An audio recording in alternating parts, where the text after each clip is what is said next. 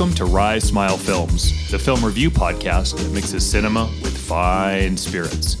Journey with us as we encounter new, old, and strange films, with the occasional dabble into sports and music. Proceed with caution, as these podcasts feature spoilers and some mature language. This is Matt. And this is Jesse. Today on tap, we have Black Panther, starring Chadwick Boseman, Michael B. Jordan, Lupita Nyong'o, Martin Freeman, Letitia Wright, Winston Duke, Angela Bassett, and Forest Whitaker. Written by Ryan Coogler and Joe Robert Cole, and directed by Ryan Coogler. Welcome back to Rye Smile Films. It's the end of the spooky season and into November. And now it's time to open up a whole brand new cast. This one kind of built all around the King of Wakanda himself. And this is going to be a lot of fun, celebratory cast, but a good time to go back and rewatch some of these old Marvel Cinematic Universe films. Remember when some of these movies were good, Matt? I do. when they built a world in there that hadn't been seen before and it mattered. yeah, that, it's, I can't wait to talk about some of that. But of course, we're going to be talking about Black Panther from 2018. This was a huge film when it came out. I'll, when we, we'll kind of get into the numbers as I was doing some research, just some of the box office like metrics that it had for we it came out in February, which is kind of genius, right? It's kind of a dead month uh, for for releases, and it kind of just coasted all the way until like honestly until Infinity War came out in May. So uh, we'll talk a little bit about the numbers, uh, the film, the accolades. And uh, one Mr. Chadwick Boseman, I think we'll be singing his praises a lot during this episode. Yeah. But uh, we're finishing off, uh, polishing off uh, a bottle we had with our slasher cast. This is Daviess County. Uh, Oh my God, do you want to finish that? no, Today? no, no, no. It's, It's going to be an interesting last 15 minutes on the podcast. we'll see how it goes. But yeah, lot. the Kentucky Straight Bourbon Whiskey fin- finished in French oak casks, 96 proof. this Uh, has been a terrific bottle. it's been a really good one. Yeah. do you get that little sweet hint of almond in there? Little almond, like where it's you got the subtle sweetness, but then I can kind of taste that that oak where this this thing was gestating into. Yeah. It's, a good taste, and like I said, I think that they had a, f- a few different types uh, as well. So we might have to come back to this cask uh, uh, as well in the future. So before I get into it, can I do a plug for a company that in no way sponsors us at all, Go but we both love? Do it. I was laughing this week Okay. at Dr. Squatch. For those of you that Oh, don't yeah. know, me and Jesse are both big fans of Dr. Squatch, and if you haven't tried the product, I can't recommend it enough. And that's unsolicited. I just it's advice. Take it. It's great. Uh, it's it's really great soap, great scents. Uh, it's completely transformed my hygiene routine where I used to use in the past a lot of like shower gels Yeah. and a lot of stuff, and I've really cut out a lot of that to just using these soaps. But That's I know all I use now. I know where you're going with this. So I think the company was created with a brilliant marketing plan. Yeah. And I used to laugh like, gosh, I think they tailored this just to me. This seems to be working just me, which clearly it wasn't. Mm-hmm. But then when they put out the Justin Herbert bar, Yeah. you know I bought that. Yeah. And then this week, mm-hmm. I asked my wife, I said, if Dr. Squatch was going to put out another bar that was tailored to fit my needs, mm-hmm. what would it be? And she's like, I don't know, coffee or the Islanders. I'm like, haha, that's pretty funny. They already have a coffee one anyway, but what else? And she's like, I don't know, Spider Man. Sure enough, Spidey Suds. I bought the three pack. I did too. I had to. I've never in my life been so fired up about soap. yeah, y- you and I are in an interesting predicament right now where we're because this is a Way over soaped. It's a su- subscription based soap company, yeah. But they do these special releases, so we get in on that. On top of the boxes we're already getting, like you and I are collecting soap now, but Oh my God, I've got to be like 50 bars in, dude. it's awesome. It's it's really good, and, they all smell great. Like there's honestly not a bad bar of soap in there. Even the ones that sound like eucalyptus, like goat milk. I'm telling you, it's a great bar of soap. That's probably my least favorite one, but that's better than any lever or dial or anything I ever used also. Absolutely, I, I got big into. Uh, You like that cold brew cleanse, didn't you? That one's great. Uh, the grapefruit IPA. I, I got in on that new summer citrus, which is mm-hmm. excellent. And I'm not a big coconut guy, but they did a coconut castaway, which is pretty great. More of a summery scent. Yep. I got really big into before uh, you turned me on to Mr. Squatch, the Duke Cannon. Mm-hmm. Have you seen those products? And they Yeah. they specialize in what they call big ass brick of soap, which is like as big as my head Really? but it didn't it was almost kind of like a soapy film that it would leave on your skin and it would mm-hmm. really dry it out and their shower gels were like they smelled good but they were just like really kind of intense um so Squatch is onto something really cool. So Yeah, and the, they do such a good job with the releases. So at Halloween they did Brick of the Dead, which is amazing. And then I just busted out the Werewolf Wash this week. That's even more amazing. good. The Star Wars stuff that they do. Actually, I'll be honest with you, I haven't even burned through the first set that I bought from Star Wars Edition 1. Yeah. Star Wars Edition 2 just from smelling the bar through the package. I think is even better. Yeah. Raise Resistance is a good little bar of soap. It- the one that kind of gets killed on that is that Wisdom Wash. I think that's the Obi-Wan one. The No, blue that- one. I think that's Yoda. Yoda's wisdom. Uh, wash. what's the Obi Wan one? Whatever that one is. Yeah. The Ewan McGregor one. A lot of people didn't like that because it's kind of clay and chalky and kind of earthy. I like that one too. So what, I guess what I'm saying is they're really smart with their marketing. And if you've never looked into it, and even if you're not a guy, I don't think these are just traditionally male scents. No, no, no. Probably pine tar is. Yeah. But fresh falls, summer citrus, and I like that fresh falls a lot. Eucalyptus spearmint, um, the basil one. I, take a look into it. Yeah. Ser- seriously, unsolicited, you won't go wrong. I'm glad you brought up this because I thought about you and I was like, I know Matt's buying this. Yeah. Because as I'm clicking buy three bars of Spidey soap, Yeah. they them they must be getting into talking about today some sort of like weird uh, Marvel release too. So uh, Spidey's going to be the first of I think many hero releases. There might be some Black Panther soap in there coming out in the near future. To that, to the To that. soap, to being clean. Yeah. Drink to your soap. Uh, let's uh, dive right into our flight question.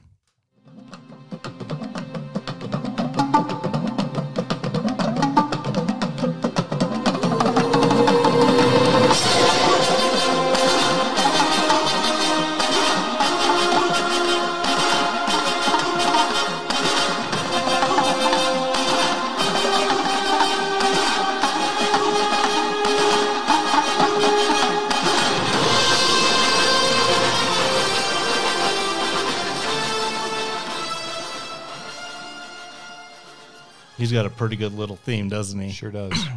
We'll talk a little bit about that Academy Award winning score a, a little bit later, but uh, just talking with this episode and you know the great Chadwick Boseman and his role, and we'll talk about his performance and his character and his arc in this film. I was something that really jumped out at me in in this rewatch. I think I told you last week. I, I saw it in the theater when opening weekend, and then now, like I haven't seen it in between. Then I don't I don't know why. I was just I just didn't get around to it. yeah.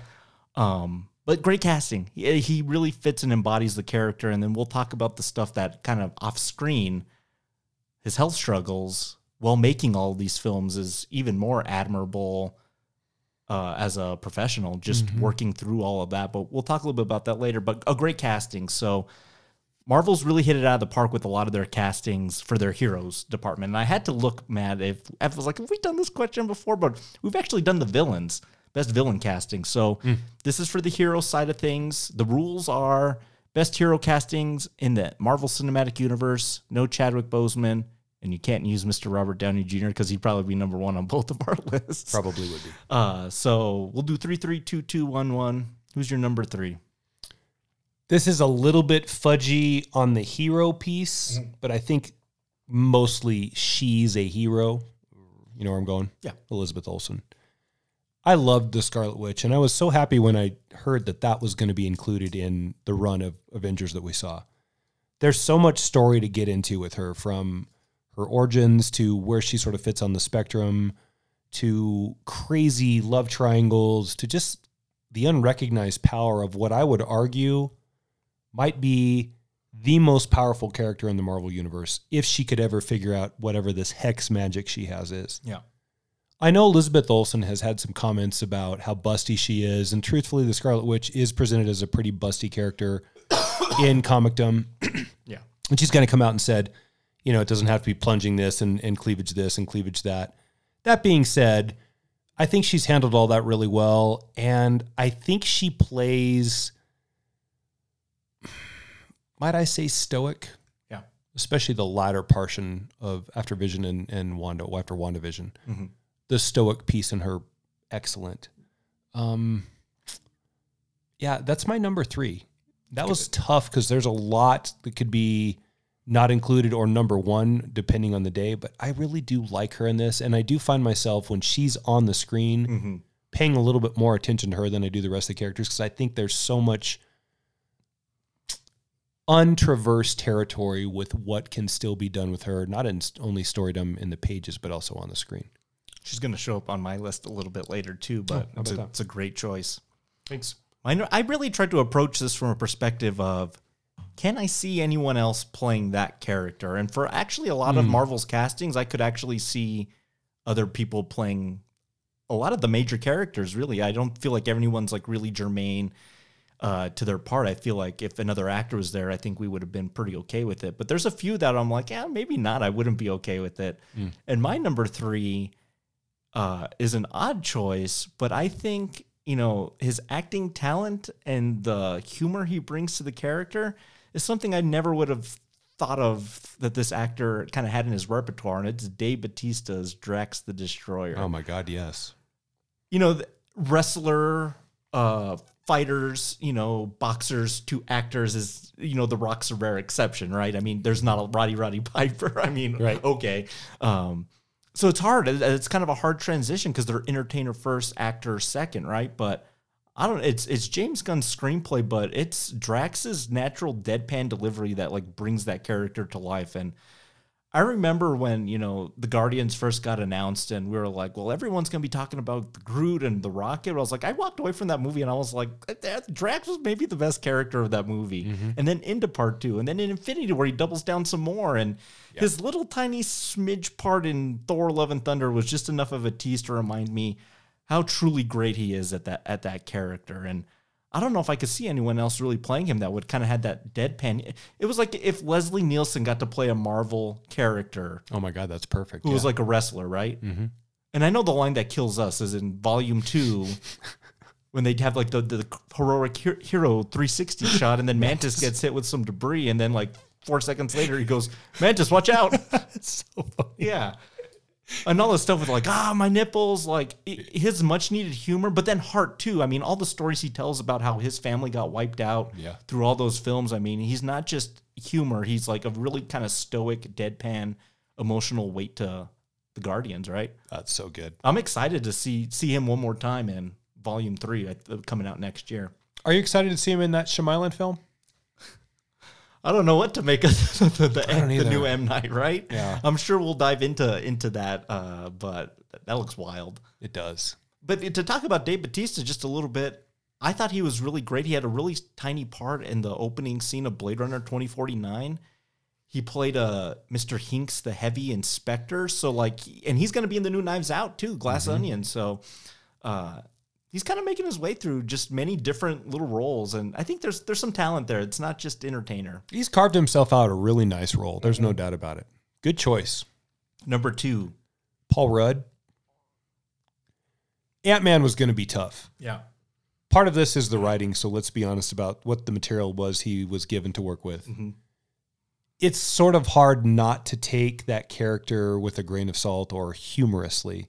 And I think Paul Rudd, for his own comedic stylings, which are different than Dave Bautista's, he's not deadpan. He's a little bit more witty and clever and self deprecating. yeah, I think he kills it. yeah, I couldn't think of a character, honestly, other than my number one, which I'm going to give you, Yeah. that I cared less about than Ant Man. Yeah. And we talked about, oh my God, Ant Man. Mm-hmm. What's he going to fight some mean cockroaches? And they've done such a good job with that. But they've done such a good job with that because he has, and I'm not even going to give credit to the rest of the Pym Van Dyne cast that he's with. He has good chemistry with just about anybody yeah. whether if it's clueless or role models or wherever you want to go. And you know, you and I both have a story about role models, which would give me a lot of reason not to be a Paul Rudd fan. Oh, we we've done um, I Love You Man on this podcast. Yeah, it's a great example. Exactly. He's just, I guess I really like Paul Rudd. Yeah. Um, Wet maybe, Hot, Wet Hot American Summer. yeah, maybe, maybe my favorite comedic actor currently working. yeah. And I think Ant Man's terrific. Uh, even movies that are a miss, like Ant Man and the Wasp, that movie is still rewatchable for me because he has such good chemistry with his little cadre of thieves. Oh yeah. Michael Pena. And Michael Pena is so good too. But it's Paul Rudd. yeah, that's a good choice. Thanks. I, I danced around that one a little bit too, and some honorable mention uh, nods to Michael Douglas and Michelle Pfeiffer. I think though that's some pretty good casting there too, as Yeah. Hank and, and Janet, right? Yeah. My number two is Elizabeth Olsen. You you mentioned it uh, as well, but the thing that always kind of tripped me up with her character is she it, it almost like she could never ki- quite decide or the director or Feige or whoever the hell are we doing an accent? Or are we not? And it kind of comes and goes through some of the movies. Like it's in Age of Ultron but it's kind of not in uh, Civil War. Like it's kind of it's kind of hit and miss but the intent and the performance with the character I think is there from the beginning right? Losing her brother and the, all the Sokovia stuff and blaming Stark and then being the cause of the whole Civil War fiasco really uh, to Infinity War and being right there at the threshold with Thanos and having to kill your lover and all the WandaVision stuff like and then she was really the strong point of into the multiverse of madness for us like seeing her being like the revenger right? Uh just really cutting loose and just being a monster. Mm-hmm. such a just a roller coaster it's been with that character but she's been so good in it. Like it's i can't imagine anyone else really playing that character. And i don't know if i I've, i haven't really heard of any like alternate castings with that one. I'm sure there is but i, I think they really nailed that one with her. And prior to that i'd seen her in a few other films silent house um, martha marcy may marlene that kind of cult movie with john hawk she's really good in that. Uh, no, yeah, it's it's it's a really good casting, and I don't think we're done with her yet. I think I think we got a few more films to flesh out and bring that character even more full circle. If all that stuff that was mentioned about Mephisto and the underworld and all that comes true, she has to play a role in that. Mhm. Good choice. You know, I love her. Yeah, Number one. Number one. I said before I couldn't think of a character that I cared less about than Ant Man until I got to this one. Okay. For me, the number one is, and it could easily be my number one that I'm about to tell you, could be easily replaced with the honorable mention that I hope you'll give me, Okay. which is only slightly more interesting than Ant Man. Okay. But the character that I thought was le- less interesting than Ant Man was Doctor Strange. Yeah. Benedict Cumberbatch, and maybe it's him because he's so good, whether he's Sherlock Holmes or Con. Khan or the guy that figured out the um, Enigma, Alan Turing. Alan Turing. Gosh, come on, Matt. God damn, he's good in that. Again, a little bit of humor. And I think he really showcases his acting chops at the beginning of Doctor Strange 1 Yeah. when he's talking about flugelhorns. And I kind of think that is Benedict Cumberbatch, not in that presentatious, self aggrandizing way that he sort of gets broken down and turned into a shell of himself to be rebuilt. Mm-hmm. I just think find that guy to be really interesting. Every role he's in, I buy it. The performance is always solid. He has an ability to take what's happening on the screen and highlight it instead of stealing it. Yeah. Johnny Depp gets on the screen and he steals the action. Benedict Cumberbatch gets on the scene and he plays in the action to make what the story is telling even more better. Even more better. I don't think that's proper grammar. Better. Don't talk to me about grammar. Just better. Yeah. He's my number one. Great choice. Thanks. Is that your number one too? It's not my number one, and I kind of purposely didn't pick it because I kind of thought you were going to lean that way. Yeah.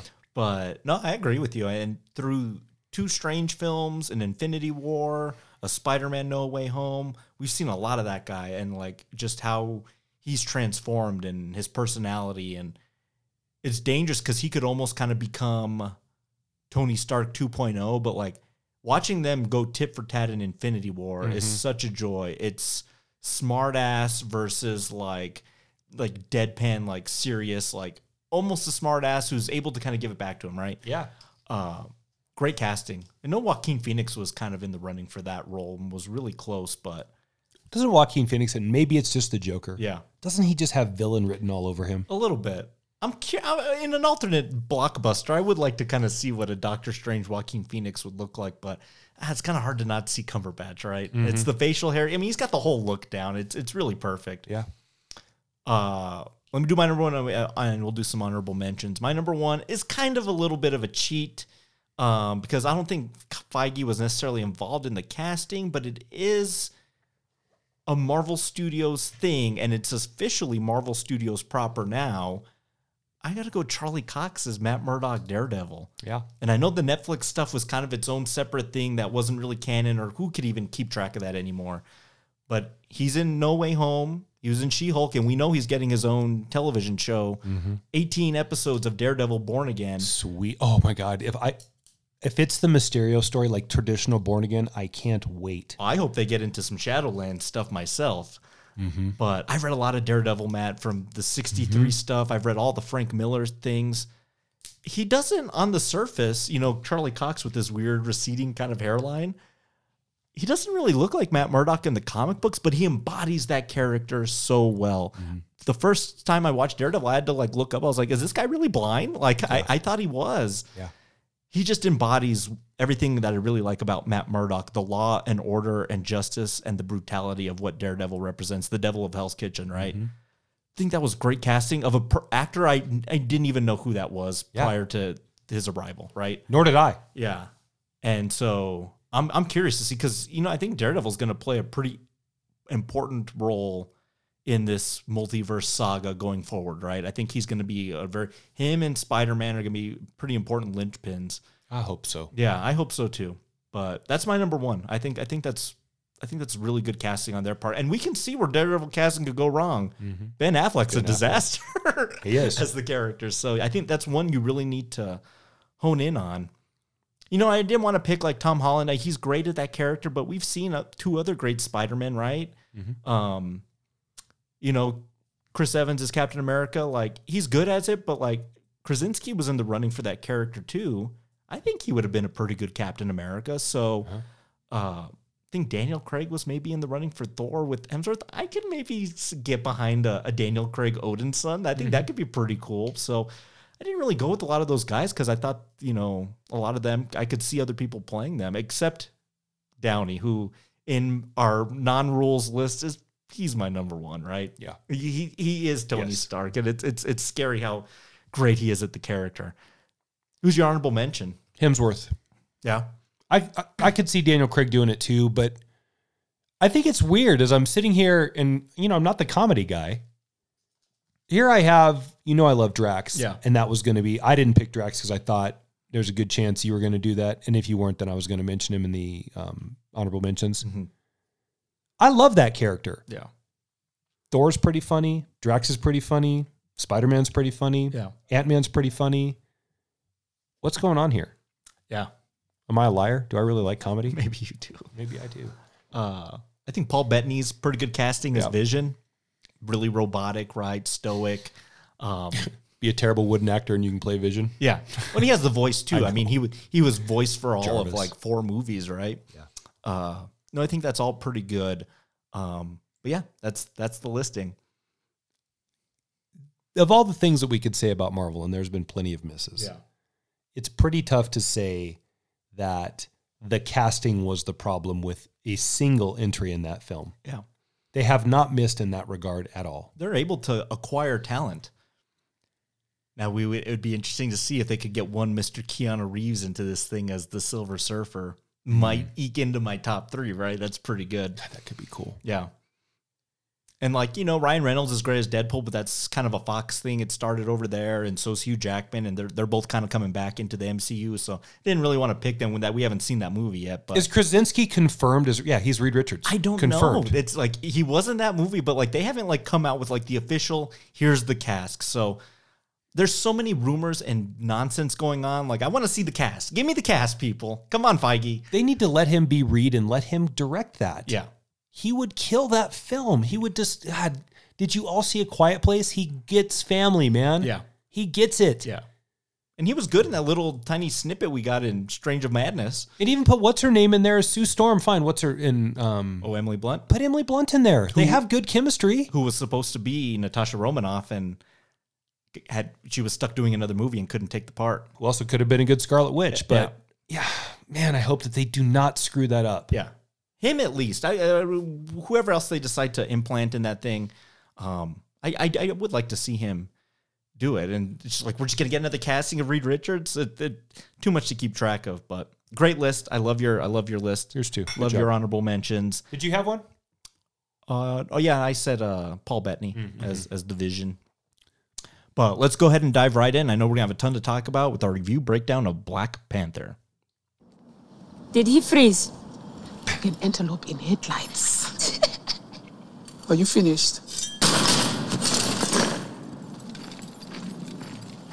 So surprised my little sister came to see me off before our big day. You wish. I'm here for the EMP beads. I've developed an update. Update? No, It worked perfectly. How many times do I have to teach you? Just because something works doesn't mean that it cannot be improved. You are teaching me. What do you know?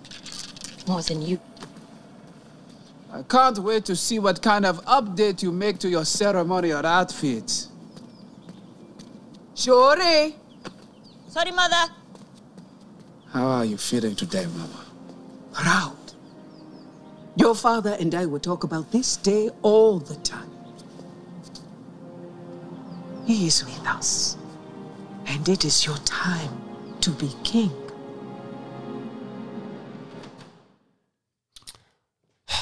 Yeah. Talk a little bit about, you know, that introduction to Wakanda. But let's start at the beginning of the film. Kind of forgot how this started in kind of an interesting telling of tales of young T'Challa wanting to learn from T'Chaka about the land of Wakanda and how it how it started. And then I think in an artistically really unique way, uh, there's like this element of tech shown throughout the film, which is almost like I don't know how best to describe it other than like magnetic shavings, like making the forms. And he has that kind of like radar in that first little action scene. But that's kind of what this opening is. It's it's these like shavings creating images that are telling this story of how this meteorite hit uh, Africa with this really rich mineral, vibranium, and all these tribal communities all banded together to form this one nation. And then through that, uh, Warrior was able to emerge from that, who became the Black Panther. And they lay out the whole lore, right? I mean, the the the the flowers, uh, the the Panther God, uh, how they've you know cultivated technology and resources here, primarily for their own land, as nations have fought through wars, World War II, and all of that. And what a great way to kind of start the movie. I mean, to get the audience on board with what Wakanda is, what it's all about. It's a lot of backstory. And Matt, you know I hate text on screen. Other if it's not Star Wars, get that shit out of there. Yeah. There's nothing more lazy than that, right? Show don't tell. I think they found a really cool, unique way through storytelling and a cool artistic way to, in a minute and a half, lay out the whole background for Wakanda. Mm-hmm. What do you think of that? Great beginning. Yeah. The ties to the Tang Dynasty and the ninth century of China are, are so totally clear here, too. If you want to replace vibranium with gunpowder, then you have a very solid backdrop for historical precedent that revolves around two things, which is we've harnessed this terrific weapon and we're going to institute a policy of isolationism with it. Now, there's a lot of questions that that brings about, and we'll talk about that later. But let's get in, let's get out. Let's introduce me to what's the crux of this film, which is the vibranium, which we have already been exposed to in our Marveldom Yeah. and give everybody a quick we don't need some long drawn out origin story get to the black panther and let me let's see how cool he is Yeah. And they do it in spades it's a fantastic opening Efficient. It's it's it's it's really well 90 minute 90 seconds you said It has to be. It, That's it's, awesome. It's nothing. It's it's really quick because then as the globe kind of shifts from Africa and it wheels its way to Oakland, California, then we kind of get our opening scene, right? Mm-hmm. And I really appreciated this too, and maybe about the whole film because you and I have talked at nauseum about these movies and how big they get, how out of control they get, and sky beams and taking over the world and destroying the world to rule over nothing we're having an opening scene that doesn't even have any bit of conflict other than this argument between brothers, right? yeah This was so refreshing to me. Yep. And I don't know why they don't lean into this type of idea and conflict a little bit more. Marvel's kind of tenacity as of late is just to blow it up and make it bigger and bigger. And sometimes bigger isn't better. You know, budget wise and globetrotting, this is a pretty big film, but it doesn't feel like it. It feels like a really personal, self contained story for most of its runtime. And uh, I want to get to that little opening scene there, but I got a really nerdy question to ask you. Me still do the voice. Matt, what's a stronger metal? Is it vibranium or adamantium? great question it's a great question uh, i'm going to probably have to go with adamantium but i think vibranium is more usable sure. Yeah. Here's the thing that vibranium offers because it's vibrate vibratory because it vibrates. there's a malleability to it that adamantium doesn't offer. Yeah. If you think about Cap's shield and the way it bounces, uh, I believe Bucky's arm, Mm-hmm. whatever other elements we've seen weaponized with vibranium in the Marvel universe, it's a really cool, completely non physically strong property scientifically that makes perfect sense. Like, I want to know just enough about vibranium so that I can see how powerful it is. I don't need to get to the gen- like the breakdown, the molecular structure, valence electrons. I could give a shit about all that. Yeah. But if you can take these filings and tell a story with them, and then you can make a shield that essentially can stand a full blast from Ultron Yeah. and then bounce off a ceiling and boomerang, Mm-hmm. well, you really have something. And what else really matters is if you have something then that is that cool, it makes the claw piece of this movie, which I had sort of misplaced in my mind about where it fit in, Yeah. that much more important. Yeah. And if you go back to the historical precedent that I talk about in the ninth century with the Tang Dynasty, when the Chinese walled themselves off and decided we're going to keep this really powerful element just to us, inevitably some of it leaked out, Yeah. whether it was spies or black market or whatever. And you get that here too. So Mhm. with Coogler at the helm and the writing of who wrote this, by the way? well, him and uh, Yeah, Joe Coogler. Robert Cole, I think, one, one a fellow co-writer. Yeah. Taking an I don't know if they sat down with Tang Dynasty properties and the historical precedent so they didn't have to create something that didn't make sense and they use that. But even if they didn't, then more the if it's all spec and not used from historical precedent, more power to them Yeah. or more credit to them. Mm-hmm. I buy all that. I do too. I buy that. Of course they're going to want to steal that shit because I mean as as powerful as the Tesseract was Mhm. and what it can do in weapons, vibranium is in just as much as an abundance. Yeah.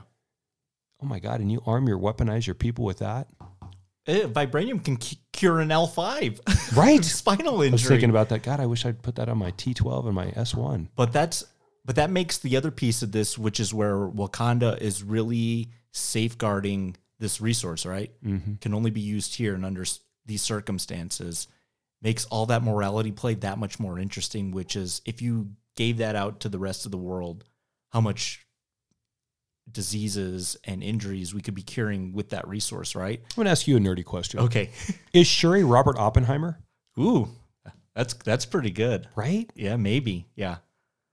Yeah, the supreme inventor that, you know, has has all these secrets and can unleash, you know, an unholy evil upon the world, but it also might have some benefits for like energy and mm-hmm. other resources, right? Mm-hmm. It's pretty good. Uh I love that about this. I do too. And another thing that we can talk about too, there was two things that really jumped out to, at me about the screenplay and how it plays out is how incredibly Shakespearean it gets through Act Two and into Act Three, especially with the introduction of Eric Killmonger. But Matt, you know what movie I was thinking about a lot? It was, it was really similar. Speaking of Mr. Michael B. Jordan, I was thinking of Rocky Three a whole lot watching this movie. Can't wait, huh? Yeah, Oh, Rocky 3. Rocky Creed 3. No, Rocky Three. Oh, Rocky 3. Oh. Mr. T, Clubber Lang. Oh, yeah, yeah.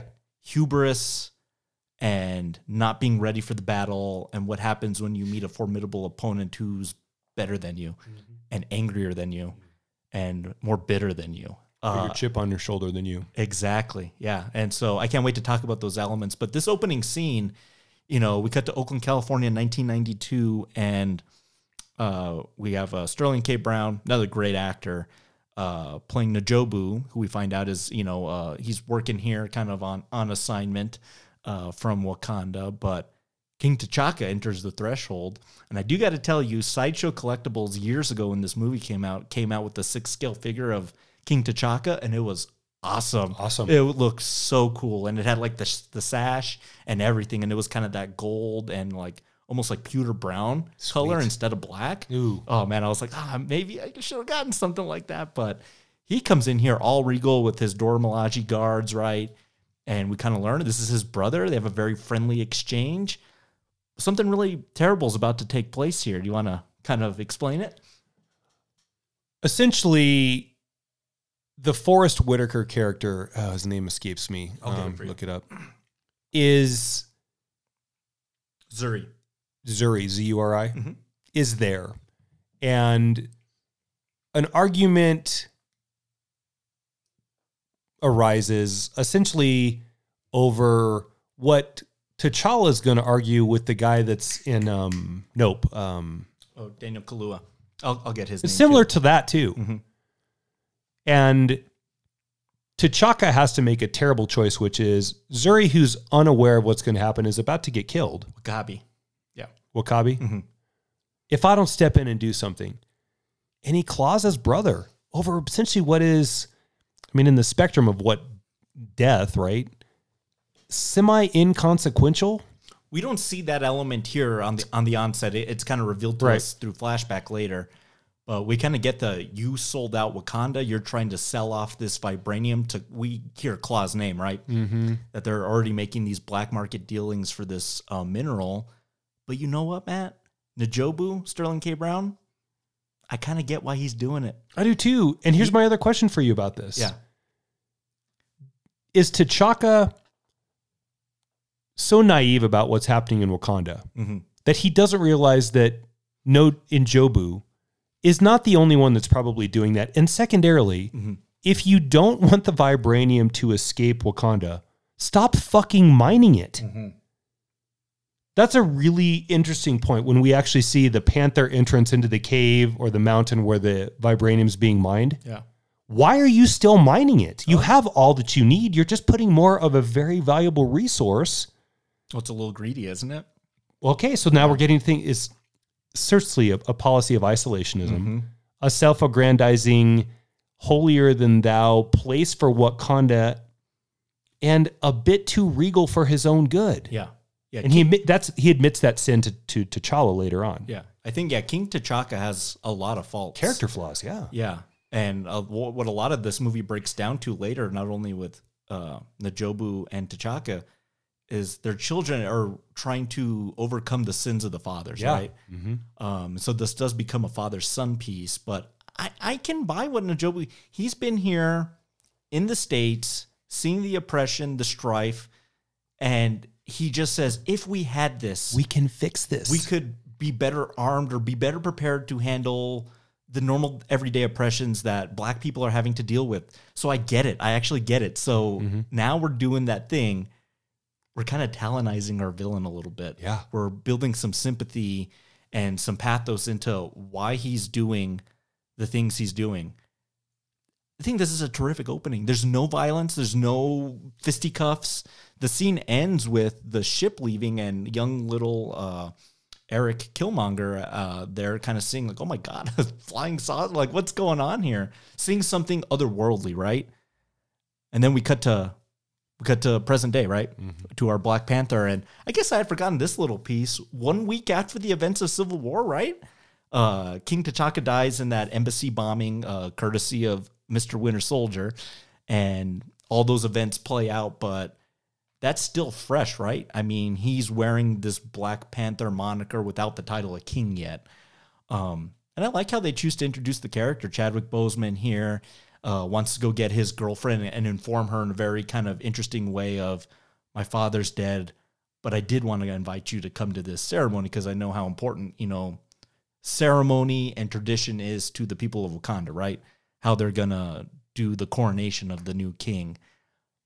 I think I think it's great, and you know, it really reminded me how good Chadwick Boseman was as this character. Not as just Black Panther, but in other roles as well. Whether it's Forty Two or you know Draft Day or a lot of these other films that that he was in. Uh, what what a, what a really good talent, and I thought this was taken far too soon. Oh yeah, Forty Two, I think. Do you know Feige didn't know until an hour before Boseman passed that he was even I sick? believe it. I think yeah, I read only family knew and a few other close people really knew, like maybe some friends. And I'll give Boseman credit because you know he kept saying the whole time. Yeah. I'm going to beat this. Yeah. I think he looked at that role and recognized this cultural significance that that role had, not in Marvel, but just in, in filmdom for Yeah. all people. Yeah.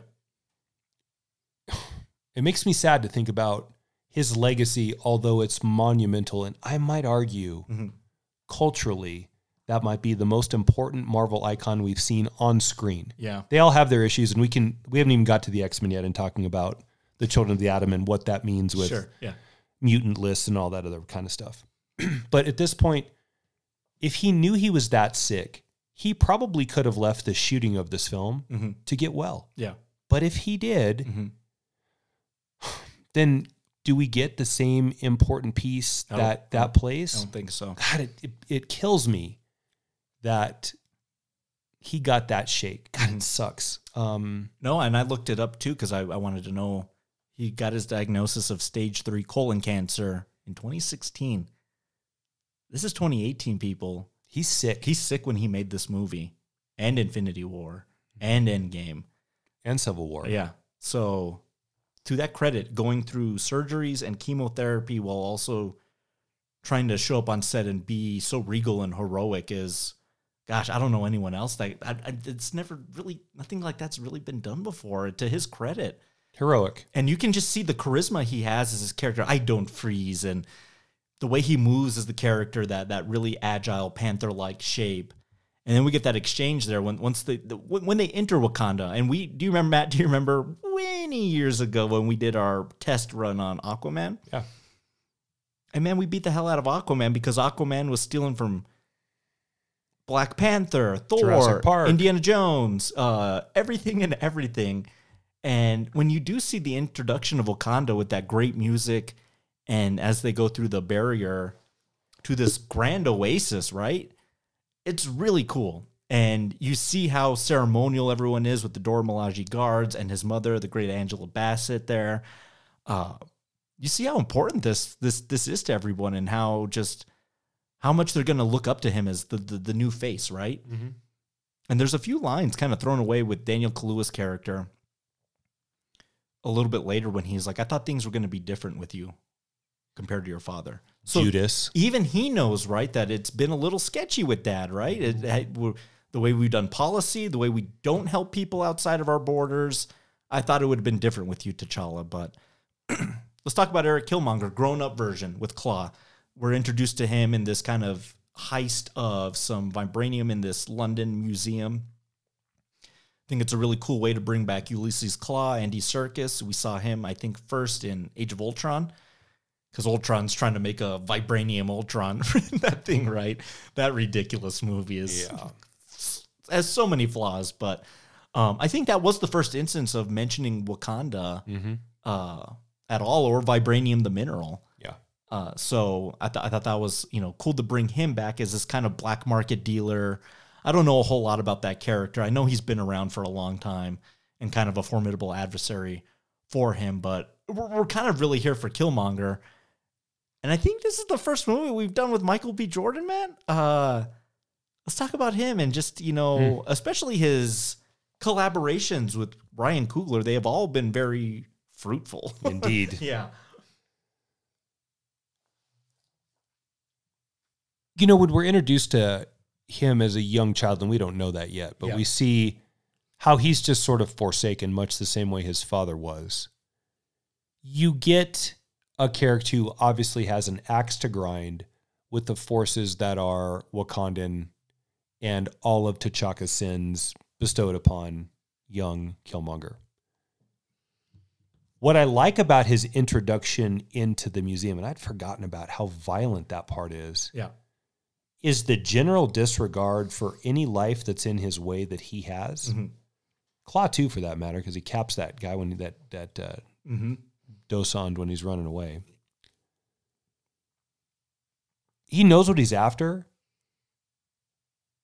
He's entirely capable of taking down what's you know museum police, so not the most formidable of foes, but Mhm. a ruthlessness about it. But what the part that sold me this time is how he takes that mask because he said he's just feeling it because the mask itself Yeah.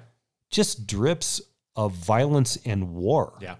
That is not a peaceful. We're going to do um, some sort of tribal ceremony to give us a fruitful bounty this next harvest. Mhm. It's for fucking going to war, man. Yeah. And in fact, he is, isn't he? Yeah. His name is Killmonger. And he's about to go on. Like if he gets his plan, he's going to war against the rest of the globe Yeah. With the most powerful weapon that the world's ever seen. Yep. But the best part, and this isn't this isn't revealed now, but the best part for Killmonger is when he challenges T'Challa, and he strips off that shirt and he has all of those little scars on his body. So you recognize this dude has killed like over a hundred people. Maybe more. They're everywhere. Yeah. Brands or scars. It's they're like weird little bumps all over him. We have to recognize, as much as I can sing the praises of Chadwick Boseman, and they are well deserved. Mhm. Michael B. Jordan, all the way back to Chronicle, Yeah. is a very, very, very powerful presence on screen, and he is immensely talented. Yeah. I want to post something to you. You and I laugh all the time about, oh my God, poor you, Josh Olson. You had to write the sequel Yeah. to The Wizard of Oz. Whatever could you do with that? Give me a break. What a slam dunk. Yeah. And we're going to make this because it's called Oz. Yeah. So can you write us a script, Mr. History of Violence, adapted screenplay on a stupid film? Uh, no. no. How dare they give me that? I wanted to spec some fuck off. Anyway. as formidable as that might be, or as what a great hill that would be nostalgically, what about playing Creed's son? yeah. That is no small task. There, as as fiery as the Marvel fan base is, Rocky has one that's equally fiery. Yeah. And you're going to come in and play the son of the second most popular character that was hated and then loved mm-hmm. and then tragically taken from us in three, as you mentioned, or four, sorry, four, Yeah. and handled with such grace. The thing about Jordan is he can play comedy, Yeah. he can play anger, he mm-hmm. can play funny, he can. About the only thing I haven't seen him in would be some kind of rom- like romantic piece, and I don't care to. I'm sure we'd be good at it. He's really good. Yeah, I think that's the playing villain here. I mean, it just it works. I mean, his his anger and like I said, that bitterness and resentment to everything associated with Wakanda and what he's discovered, right, in his dad's little secret shack or like his like book panels, right? Yep. Uh, this is an angry guy, and I love that it's an introduction to this adult version. And we're not blowing up a stadium. We're not taking things hostage. We're not like blowing up a market. It's just like we're stealing some stuff from a museum and we're killing about five or six people. But you get it, right? The intent, the the the the the hatred in his eyes. Uh, I think it's a really great introduction to him. And Yeah. so now you're just waiting for these opposing forces to collide, and uh, and when's that going to happen? But we got a few few steps before we get there. We get this really great uh, ceremonial transition of power to T'Challa, the new Black Panther, the King of Wakanda. All the five tribes, including the Jabari tribe, Yeah. even they're gonna come and everyone's gonna like and i think this is pretty cool. Instead of like like this kind of regal royalty thing instead of it just going down to each family like each tribe can come and say like no no no we we want our turn right? But we're gonna fight for it uh with violence and all the tribes are usually pretty amicable and i think the costume design in this movie is amazing, Uh, just the colors the the, the set dress the the headdresses all the just the, the, way that they're able to kind of put it together on this kind of slope here uh, amongst the water, which I'm wondering is. I was thinking about the Atlanteans and how they're going to be introduced into this world in Wakanda forever, and there is a water element piece to Wakanda. So Yeah. I'm wondering if they just you know tread a little clo- too close into that water, right? Mm. Um, but that's coming up, and we know very little about how that's going to go down, right?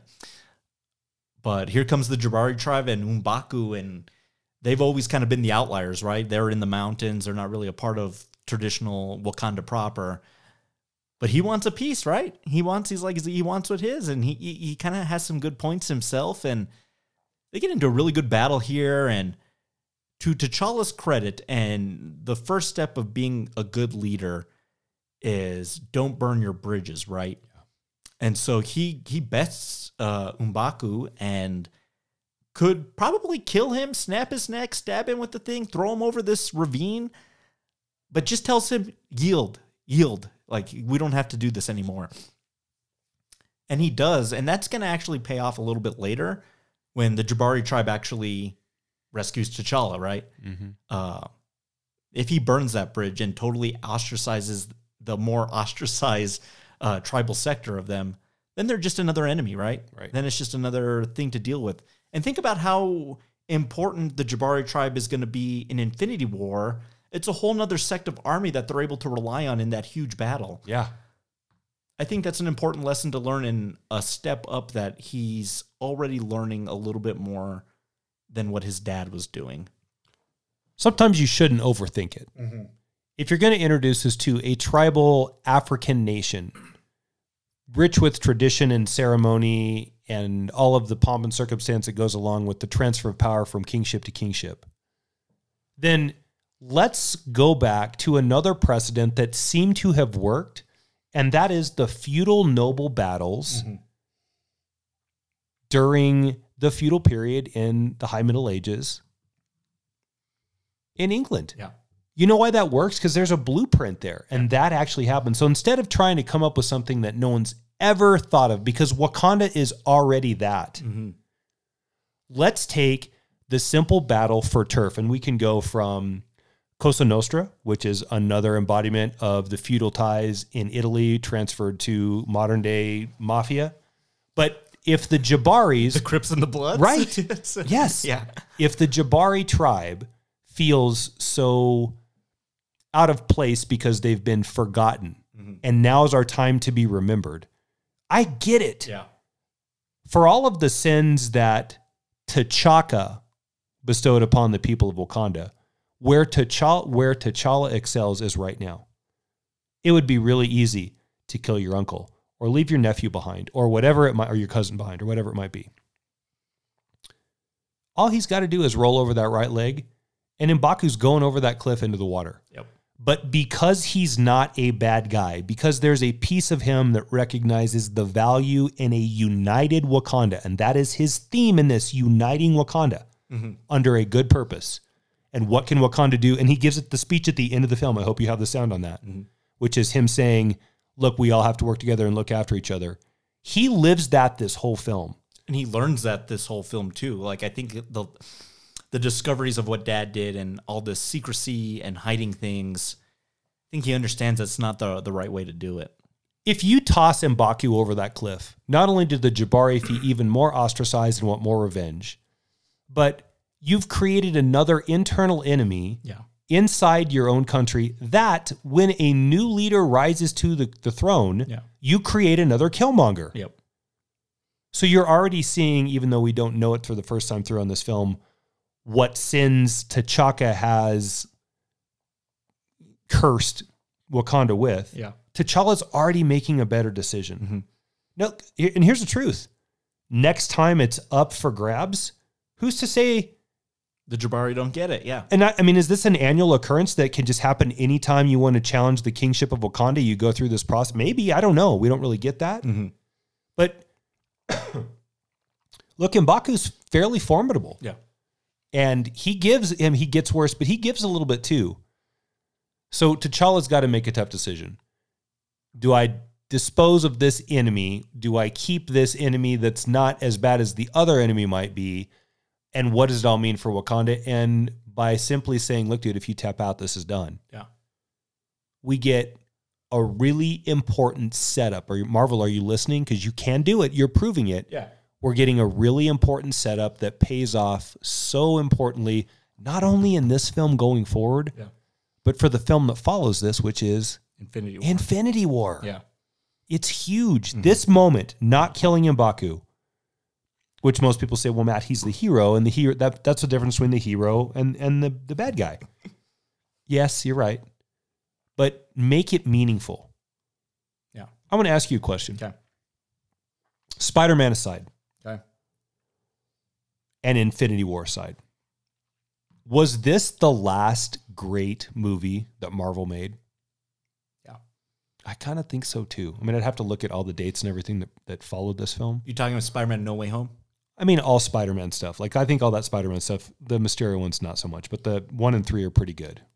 Yeah, I think yeah. Since then, we had you know Endgame and Black Widow and Eternals. It, no Way Home was great, and then Infinity War we really like, and we're really on the fence with Endgame. Mm-hmm. It's good, but then it's really just messed up too. Yeah. You're right. This this it truly is. This is 2018. Yeah, Jesse, it's been five years. yeah.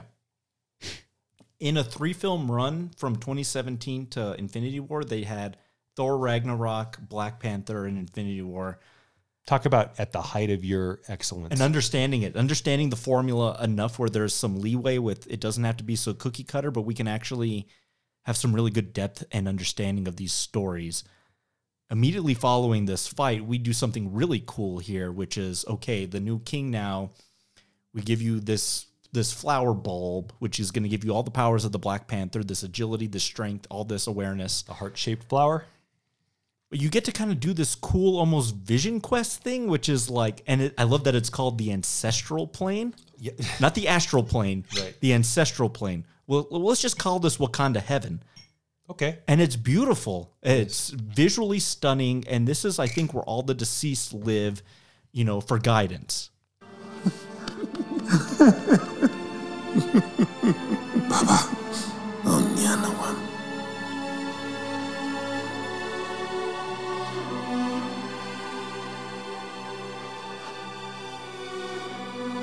I'm sorry. Stand up. You are a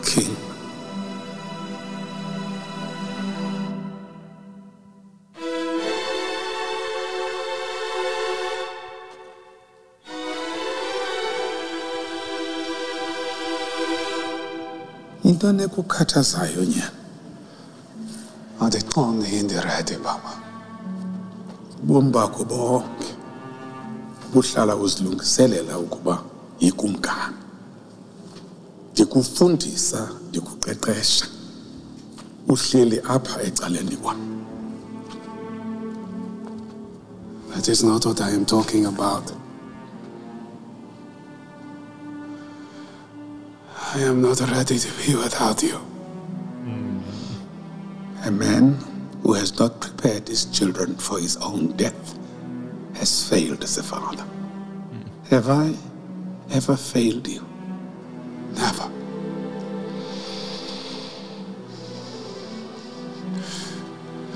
Tell me how to best protect Wakanda. I want to be a great king, Baba just like you. You're going to struggle. So you'll need to surround yourself with people you trust. You're a good man with a good heart. And it's hard for a good man to be king.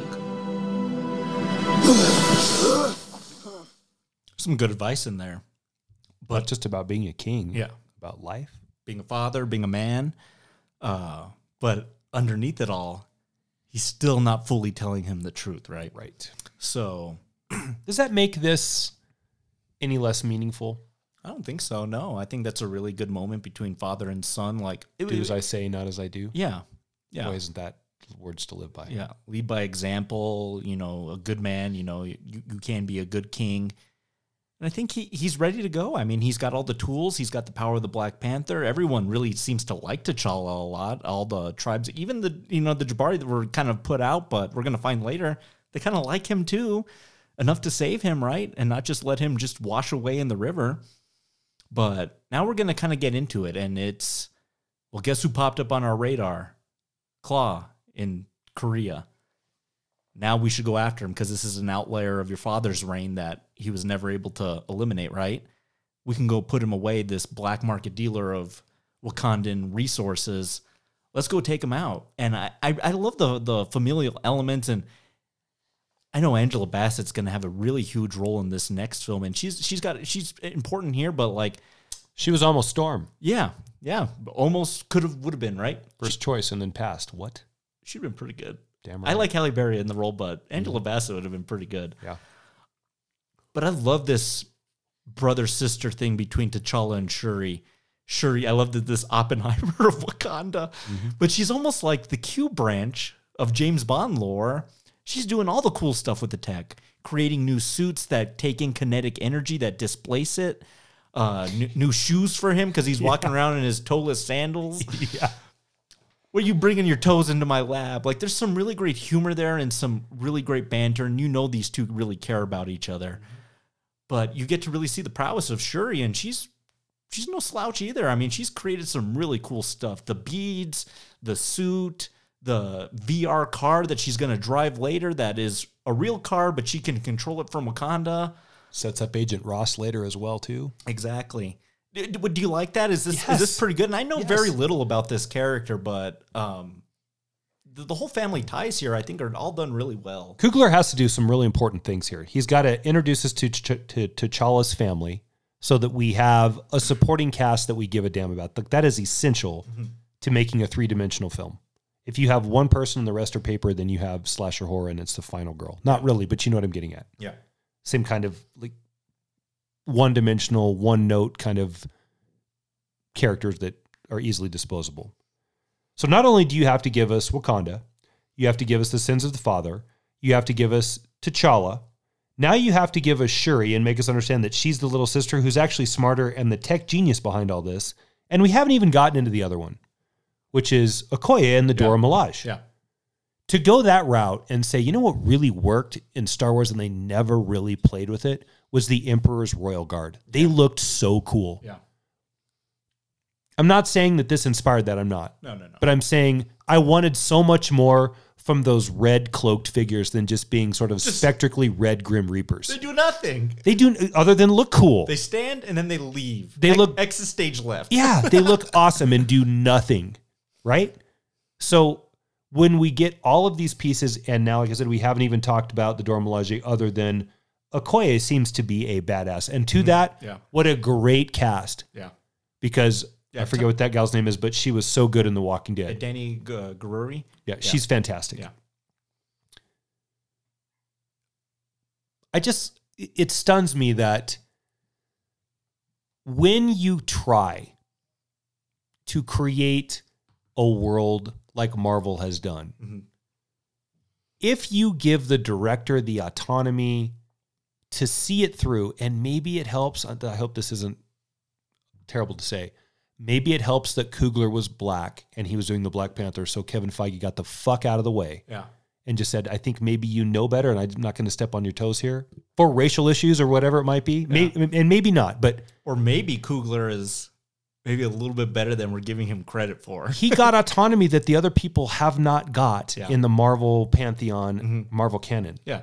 And to his credit, whether it was, if you want me to make this movie, I'm doing it this way, or fuck you, I'm walking, Yeah. or maybe Feige said, this guy is better than some of these other Directors we've hired. so we're going to give him a bit more power. Whatever it was, it worked out, and he created an important world that makes sense. And every piece of this on the first viewing, and this is about the sixth time, seventh time I've seen this. okay. Yeah. Every time I watch this film, which is now six, seven times, I pick up another piece of Wakanda that I hadn't snapped on before. Mm-hmm.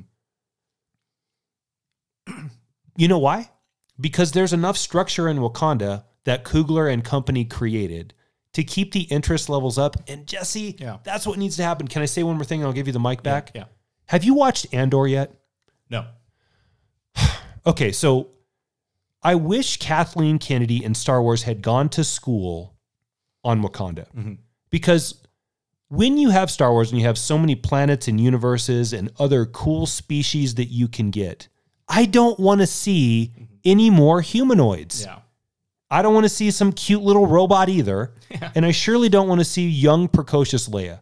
But if you're giving me the prequels prequel to A New Hope, Yeah. and the team that's going to assemble in order to steal the, the, the Death Star's plans to blow up the Star, which is a big deal, need to do something more than train in the fucking foothills with no one else around them. Yeah. Because you know who's not interesting? Andor. Yeah. He's just another human. Whereas you had a whole entire galaxy A whole slew. Yeah.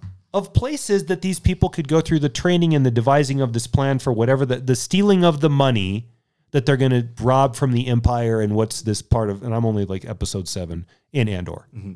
I I can't do it anymore i'm i fall asleep it puts me to sleep it is so boring Yeah. because you didn't put any effort into creating a new cool place Yeah. coogler in two hours and two minutes that's all this is and to that Yeah. Think about that. A brand new world with brand new characters, and he gets done in just over two hours. Mm-hmm. Beautiful job, Ryan Coogler. Yeah. It's efficient.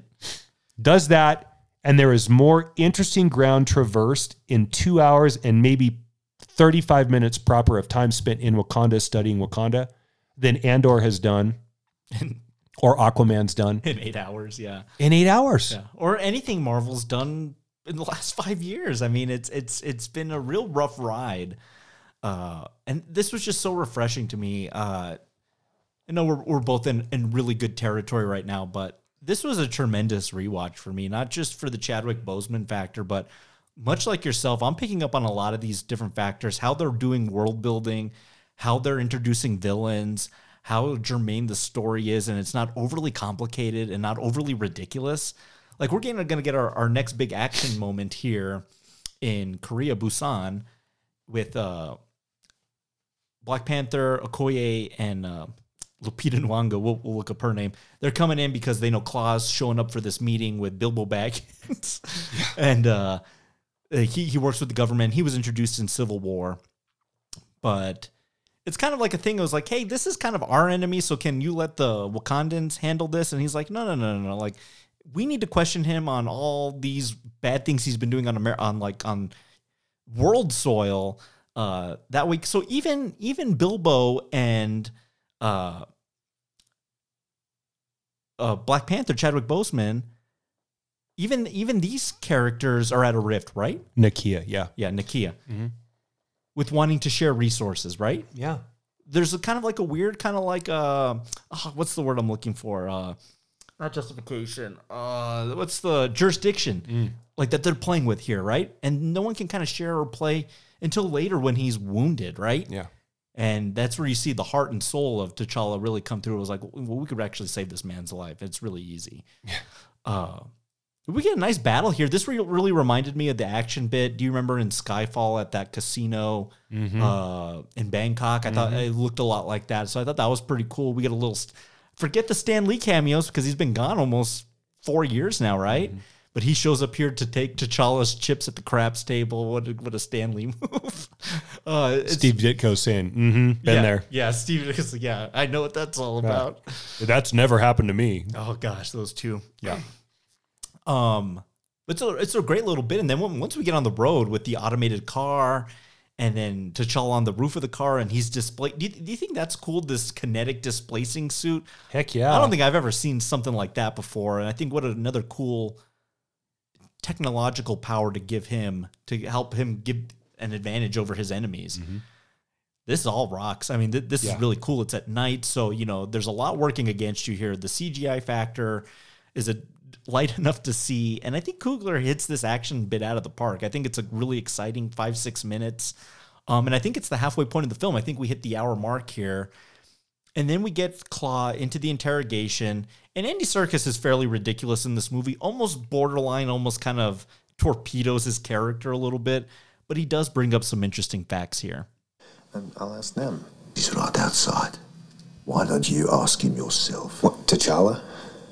You're telling me that weapon on your arm is from Wakanda? Bingo. What do you actually know about Wakanda? Um. Shepherds, textiles, cool outfits. It's all a front. Explorers searched for it for centuries. El Dorado, the Golden City. They thought they could find it in South America, but it was in Africa the whole time. A technological marvel, all because it was built on a mound of the most valuable metal known to man. Isipho, they called it the gift. Vibranium. Vibranium, yeah. Strongest metal on Earth. It's not just a metal. They sew it into their clothes. It powers their city, their tech, their weapons. Weapons? Makes my arm cannon look like a leaf blower. That's a nice fairy tale, but Wakanda is a third world country, and you stole all their vibranium. I stole all of it.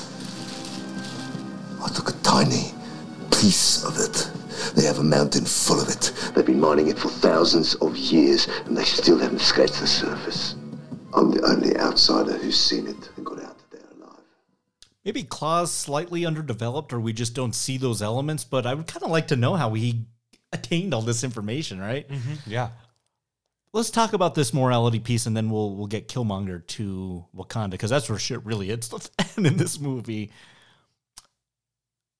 I can see why Wakanda would shelter off, cut themselves off from society because they don't want to get this really valuable resource into the wrong hands, right? Weaponize it. It's just like Weyland-Yutani. Go bring that alien back so we could turn it into some sort of a weapon for us, right? Right. That's always where this thing leads down. And then that in the wrong hands is just disastrous.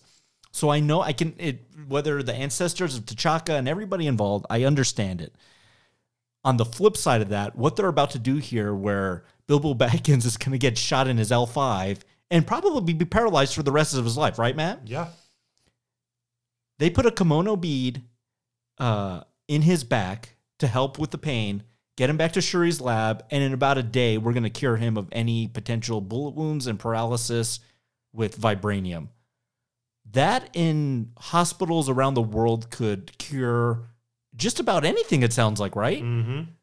Why are we not sharing that? Right. But it's a double edged sword, right? Well, someone's going to turn that into a vibranium bomb, right?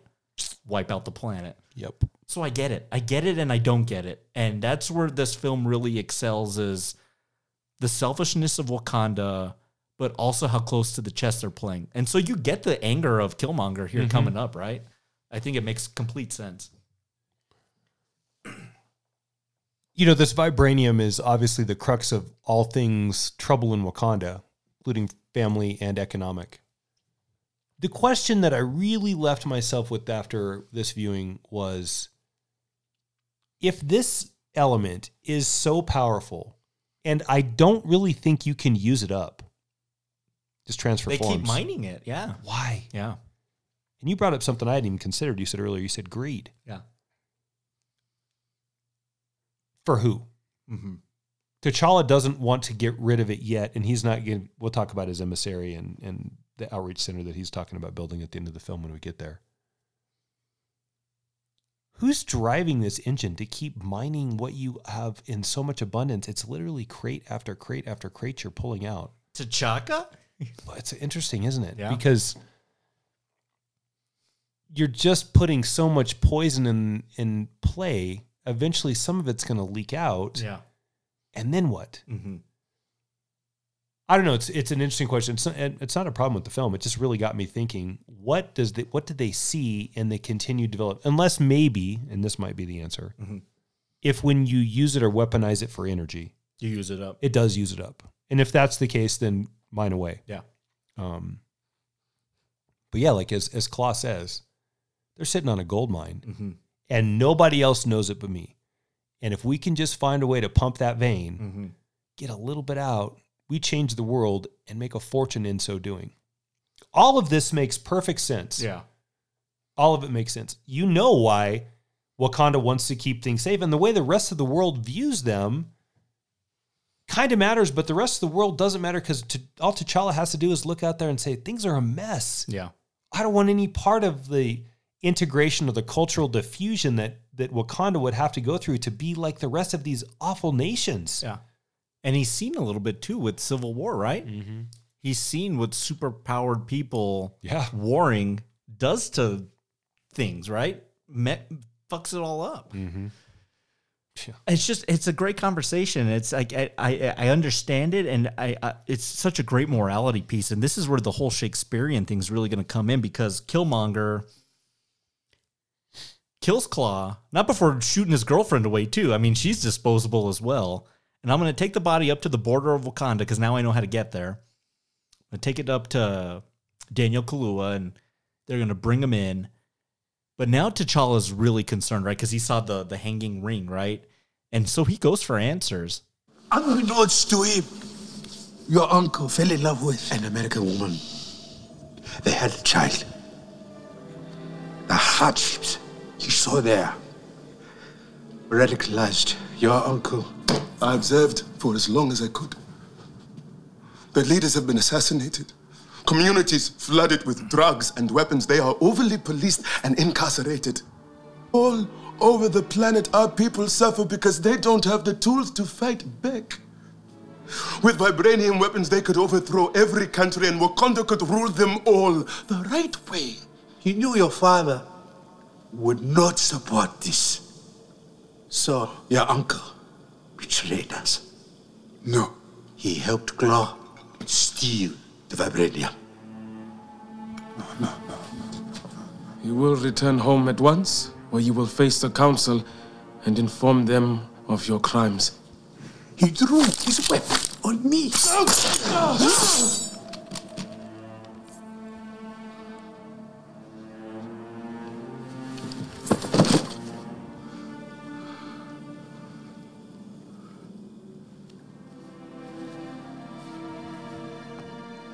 Your father killed his own brother to save my life. Speak nothing of this. So let's redeem T'Chaka a little bit. He was willing to sacrifice his own brother to save a drone, a spy drone that he sent here on this spy mission, right? Even he doesn't want to see bloodshed for the wrong sake. So there are some good intentions there. But man, are they going to have to har- harbor a horrible secret? Yeah. These two guys for the rest of their life. Forest, Forest is really good in this movie. It kind of reminded me, I was like, where's this guy been, right? Mhm. Uh, he's really good in this, but man, T'Challa hearing all this, man, it's just it's such a gut punch to him. It's it's it's it's upending anything he really thought of his father and all all all his great rule and however long T'Chaka was the king of 10, 20, 30 years. It's really kind of messing it up for him, right? Yeah. And he's really seeing the truth now for the first time. Hard to have the veil drawn back and see what your great powerful father is really Oz. Mhm. Because he's not as as perfect as you realized. You know why this matters though? Yeah. There's a moment in all our lives where we get to an age where we recognize that was our parents too. Yeah. When you're eight, nine, ten, because I said so, and you don't think they ever make a mistake. Yeah. You get to a point in your life where you say, God, why the hell did they do that? Mm-hmm. So, for all of the things that this movie draws on that I think are part of its success for story, because story works through familiarity, right? Once upon a time, Yeah. we all like that because you know that there's a story coming, and that's just history and legacy and, and expectation mm-hmm. over and over in the practice of it. If you take that idea, things happen in stories that people expect, and that's what causes tension and relieves that tension, and that's why we like story. And then you draw cultural or historical relevancy with it. There are so many points in this film where foreign, never heard of Wakanda, what the hell is that, is really accessible to the viewer because it draws on common tropes that we all struggle with. I agree with this uncle. Yeah. Just look out there. It's bad. Yeah. These countries are run like shit. Mhm. We weaponize these people and then we run this like Wakanda. And not to say that Wakanda is perfect, but it couldn't be any worse than the way things are going across the globe pretty much day by day. Yeah. I'm not some anarchist that hates. fe- I'm not. That's. I'm not, I'm not even saying that. But Yeah. in just look out there. I know what you mean. Yeah. So they're all right. Yeah. I don't. I don't vilify. I mean, I vilify him for giving it to Klaue of all people. Yeah. But that's only because that was the only game in town that was probably willing to deal that. Knew how to deal it, right? Yeah. It all makes sense. Yeah. It's hard to villainize. Yeah. Because everyone has their own really right justification. I, I, I get it. You said talonizing the villains. Yeah. Yeah. Just building sympathy in. And it's, they're not just like a hulking, it's not Malekith the elf who, like, whatever the fuck he's doing. Right. Or Ronan the accuser who just wants a stone and just like, like has a cool look or whatever. Mm-hmm. Like there's real depth here. Like this is a villain. Like this is Thanos level of villainy, where you kind of get where they're coming from. Yeah. And when you build that into your villains, I, I think it- everything just matters a whole lot more. So now when he rolls up into the throne room, this is where it becomes Shakespeare for me. where it's like every Shakespeare play, like King Lear or Hamlet or Macbeth has like this moment where like all the characters like learn the truth for the first time, right? Mm-hmm. What do you want? I want the throne. Hey, you, the tuna. Y'all sitting up here comfortable. Must feel good. It's about two billion people all over the world that looks like us, but their lives are a lot harder. Wakanda has the tools to liberate them all. And what tools are those? Vibranium. Your weapons. Our weapons will not be used to wage war on the world. It is not our way to be judge, jury, and executioner for people who are not our own. Not wrong. But didn't life start right here on this continent? So ain't all people your people? I am not king of all people. I am king of Wakanda.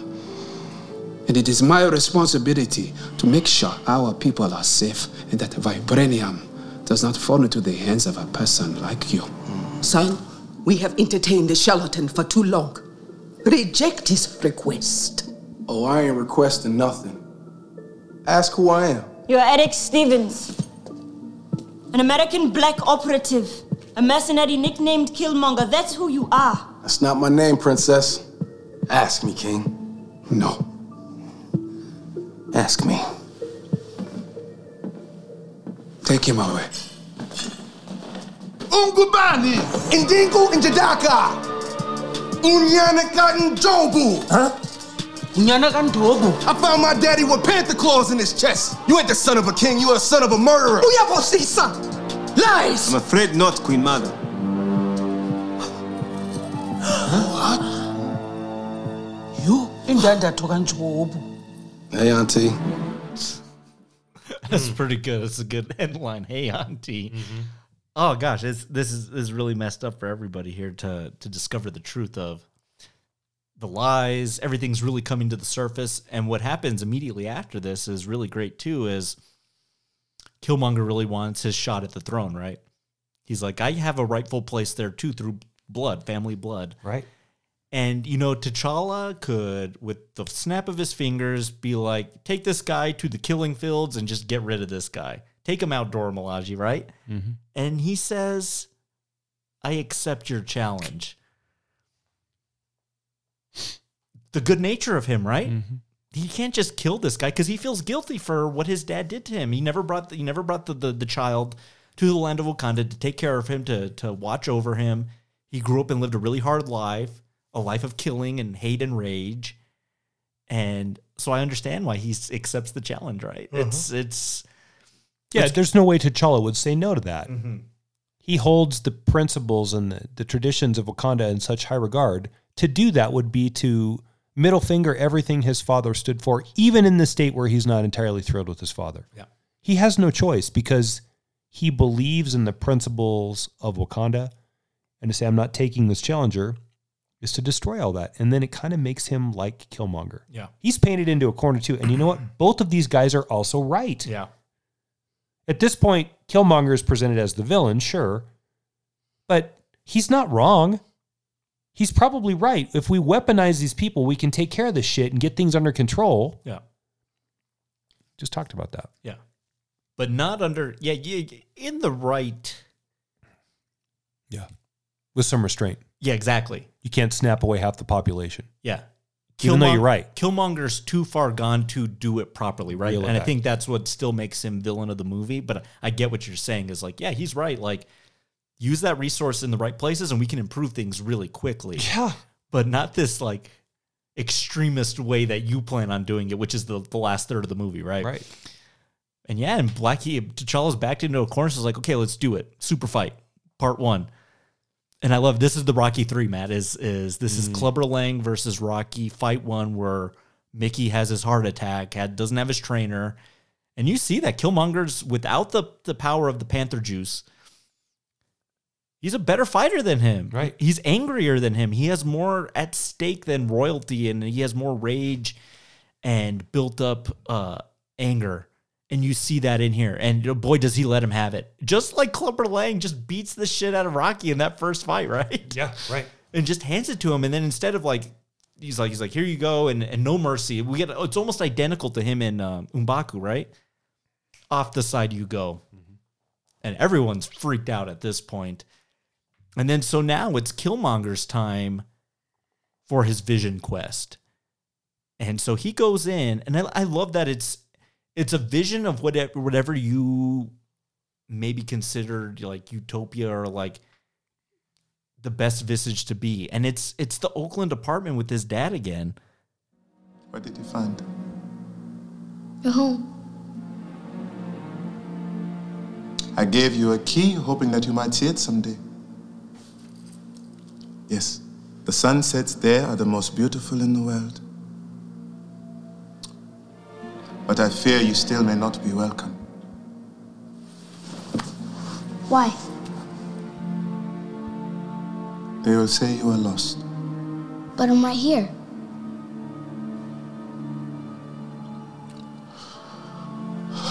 No tears for me?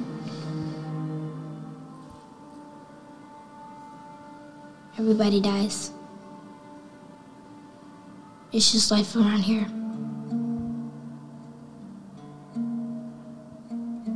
Well, look at what I've done. I should have taken you back long ago. Instead, we are both abandoned here.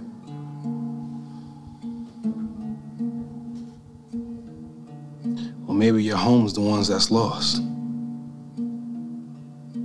That's why they can't find us.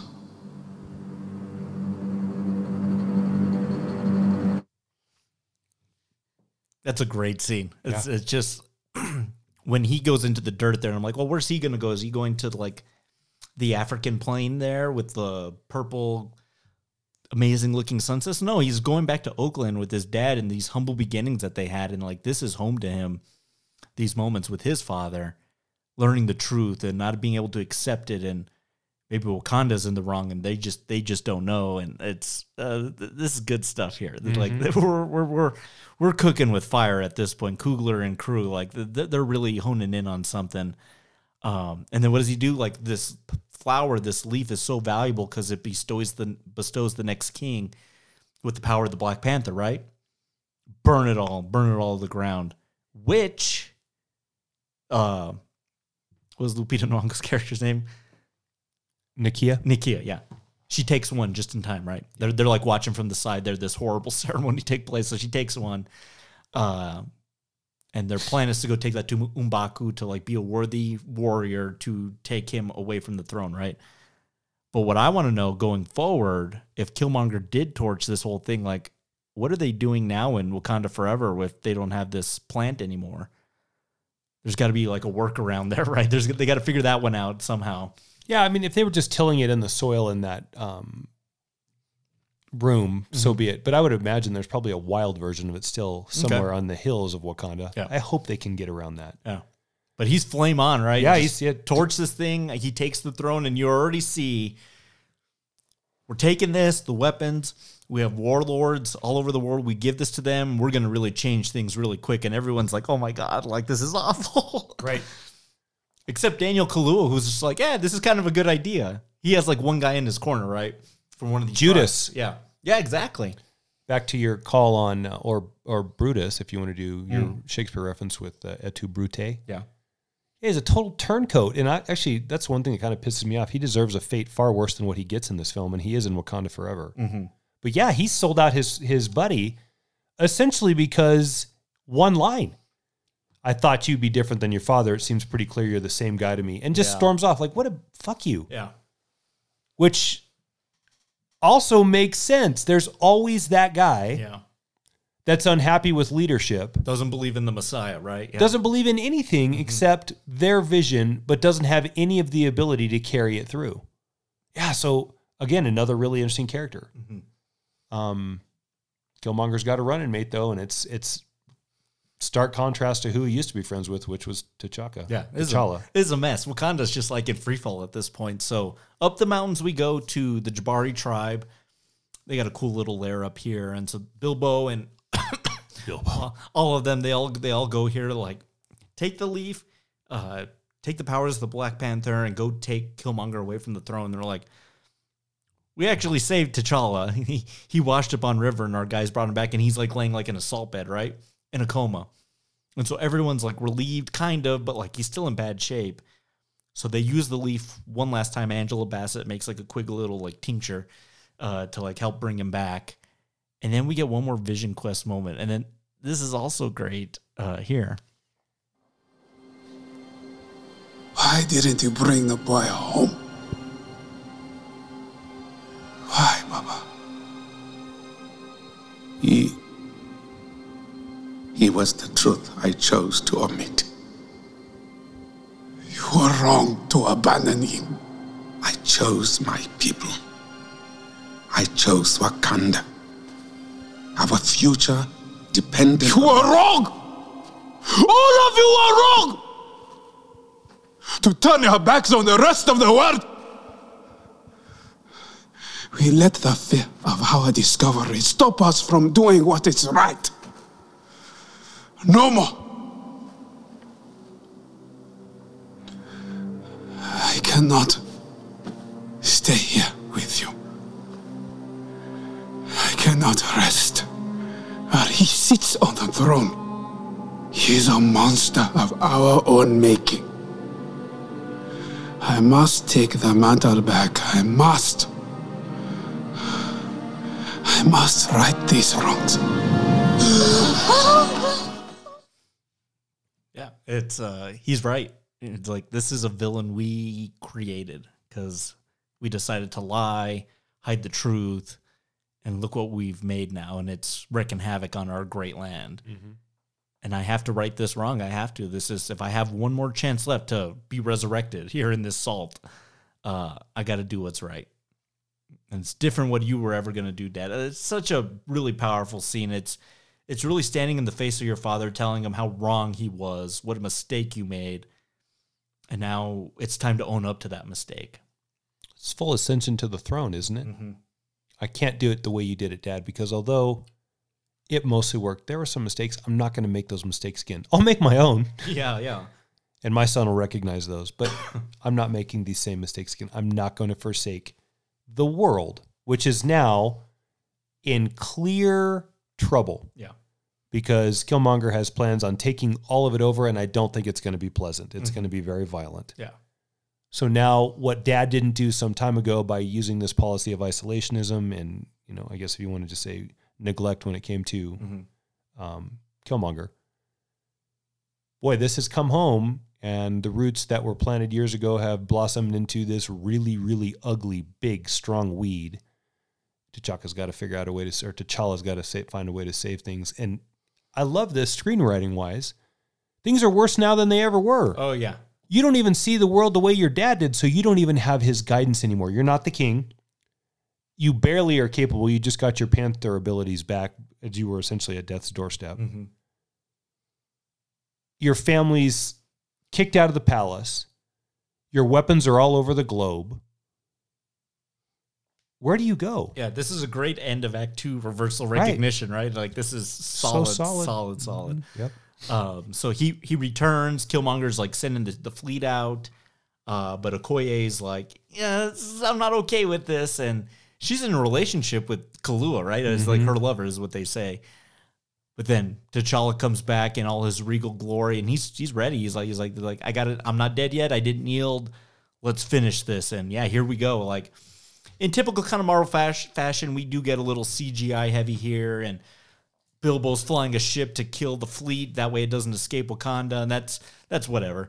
Um, but when we get into the fisticuffs here with Black Panther and Killmonger in the mine, right, with the train, and we realize like, what's it going to take at, at this point? It's like when you have someone so angry and so hateful. What do you have to do to make them stop? I don't think you can negotiate with this person No way. you do have to do what ends up happening, which is here on the monorail system, and they're fighting, and it's great. It looks really cool, and I, I really like Killmonger's. Like he took the gold suit right with the with the teeth, mm-hmm. and so it's like that brown gold, almost like Dad's old suit. Which mm-hmm. read into that however you will, um, against the the black with the silver. And he gives him the killing blow, right? He gives him a dagger right to the chest. I mean, mm-hmm. How often do our heroes really have to kill the villain? I mean, even in No Way Home, uh, it's not like Peter killed Norman Osborn at the end. Well, they didn't let him, right? They didn't want him to go down that path. Toby didn't. We don't get this often where the killer or the hero actually has to do in the the the the, the lesser of two evils, right? Is this a mistake? I don't- I, I don't mean because of the violence. I mean because they've erased that character. Although he does have a role in Wakanda Forever, Michael B. Jordan is in it. So I was we'll gonna see. say, I was like, I, I don't know if anyone's ever definitively dead, in this Marvel. in this universe.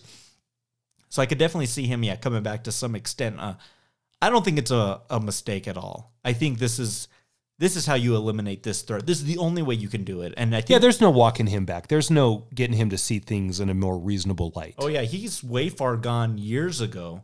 Yeah. Probably was since he walked in and saw his dad all torn up in the apartment. Yeah. So I don't think you can reason with that person, and there's no. And to T'Challa's credit, I'll play the I'll play the little clip here, but he does say like we can fix you. Like we got stuff we can cure this, and he doesn't want to be fixed. No. It's beautiful.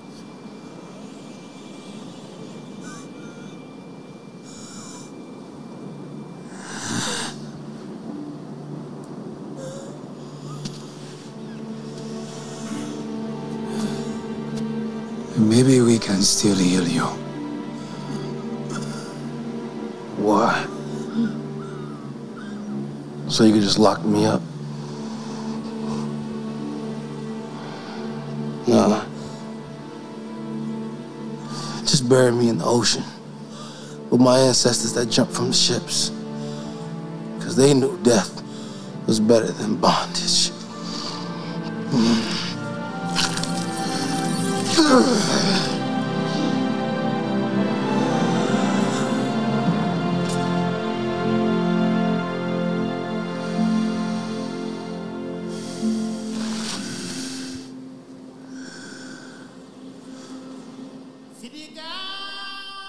is that your inciting incident for Wakanda Forever? They throw him in the sea with some sort of vibranium or Wakandan weapon Oh, yeah, attached. maybe. the Atlanteans find it and say, "This is what we need to take over the surface world." Yeah, maybe, possibly. That'd be cool. Uh, but to me, that's the moment where T'Challa becomes the hero. Like it, his arc is complete at this point. He had to do win the villain in a way he probably didn't want to do. And then after all the negotiating, we can save you, this and that. No, I'd rather die than be made a prisoner. Uh, now he, I think he has a deeper understanding on on people and how they're going to interact. I, more so, better of a level than his father, I think, ever had. Now he's the king of Wakanda, and they do it over this great sunset. And Sterling K. Brown earlier talked about Wakanda. It had the most beautiful sunsets in all the world. Like, a, I would love for you to see that one. And I like that he does get to see it right before he dies. Right? Uh, it's a really powerful ending here, and but I think the transformation is complete. Now T'Challa is he is king again. Mhm. He is the Black Panther. Yep. A learning moment. Uh, and in a similar way that he had to do in his father's brother. I mean, in a way, he did have to do in his cousin, but the stakes were ever more higher than it ever was back then. It was simpler back then, really complex right now. But we kind of do a little bit of wrap up and stuff with Nakia and just kind of touching up with stuff around Wakanda. Um, but then we get this really great moment. Um, no, we cut to well, he goes back to Oakland, right? And the the side of this apartment, and I bought this building, I bought that one, I bought this one, and we're gonna. This is the first step to opening up our borders, right? We're gonna this have this be a Wakandan like resource center, and we're gonna start sharing things right here where all this sin went down, right? it's very poignant, right? And all the kids there are really like, man, you came in on this spaceship Bugatti and like it's it's all this stuff and they're like amazed and they're just like who are you and like and he's like he's the Black Panther. I mean, he's like he's this guy that can do a lot of really really good good, right? In the world. Yeah, what better way to do it too than buy up all the buildings, create an embassy of outreach, and start the process? I Mhm. love that it's this outreach center. Yeah. And it fits right in tune with what he has to say when he addresses whatever version of the UN or whatever this is. And he says, Look, for far too long we've been at odds. I don't want to be at odds anymore. We have some things that can help make the world a better place. Isn't it time we all started trying to do that? Not to be all touchy feely and hug a tree and woo woo, but there's a lot of places this movie could have gone in 2018 with how they wanted to choose to present a predominantly or entirely black nation Yeah. amidst the masses of global chaos and things that go along with that. And I think it's very, very noteworthy that they took the Martin Luther King route and not some other route. Yeah, it's not angry. It's more um, owning up to the mistake. And it, to me, it makes the, the arc of T'Challa even more pronounced because now he's really doing one up on dad with now we're opening it up and this is what we can do with it, right? We can actually create, I don't want to say world peace because Thanos is going to come and really fuck that up, but no doubt. Uh, with our resources, we can really improve the healthcare system. We can improve this. We can improve that. It's time to stop uh, closing things down and opening things up and working together, right? It's a message of like unity, which is really powerful. And I love that it comes from him too, right? Yeah. Uh, and he's got his own sash, like right there as this the designate of the nation of Wakanda. And I love that the parting line is this like some guy probably from Great Britain, right? He's just like, "What are you gonna? What could you possibly do?" And then like Chadwick Boseman like kind of like looks off and like Riley smiles at the camera. Perfect. We know it can be done, right? We've right. seen two hours of like what this resource can do, and yeah, I think it's gonna do some real good. If it's nothing else other than fixing spinal injuries, amen. That's worth it itself. Yeah, exactly. Yeah, curing those L fives and L fours and L sixes. Stick it in there. But even even like yeah yeah just yeah, re, yeah stick it in there. Energy like I'm sure they could do some sort of like instead of gasoline like Wakandan like energy to run our cars like they they could do something cool with that.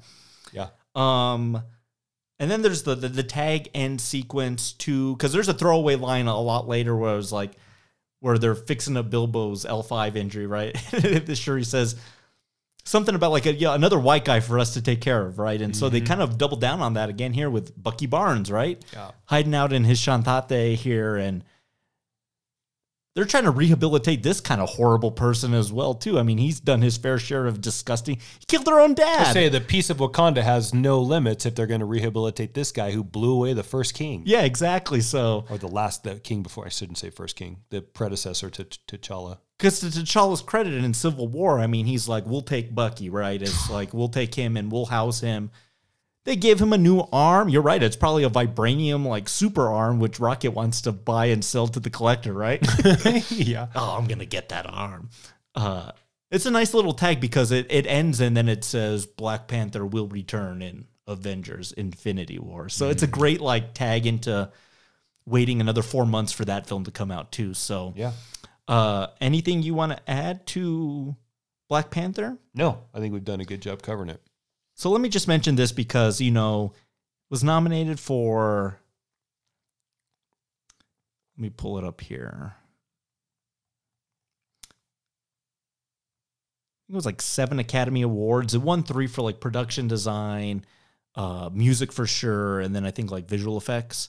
Um, but the money, I think, was the thing that really struck me when this film came out because I saw it opening weekend and like there was a crowd, right? Oh yeah.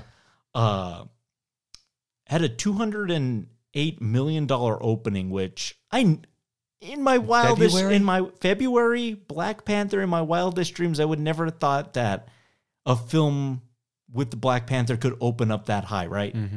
That's like a Batman opening Yeah. or uh you know Spider-Man Spider-Man, like those are Spider-Man numbers. No, and then Black Panther, and then so I'm I'm trying to pull up the thing here. Like God, God bless it. It had the biggest February opening of all time. It became the highest grossing film by a black director ever worldwide. And then it was the first film since Avatar came out to hold the number one spot for five weekends in a row. Hmm.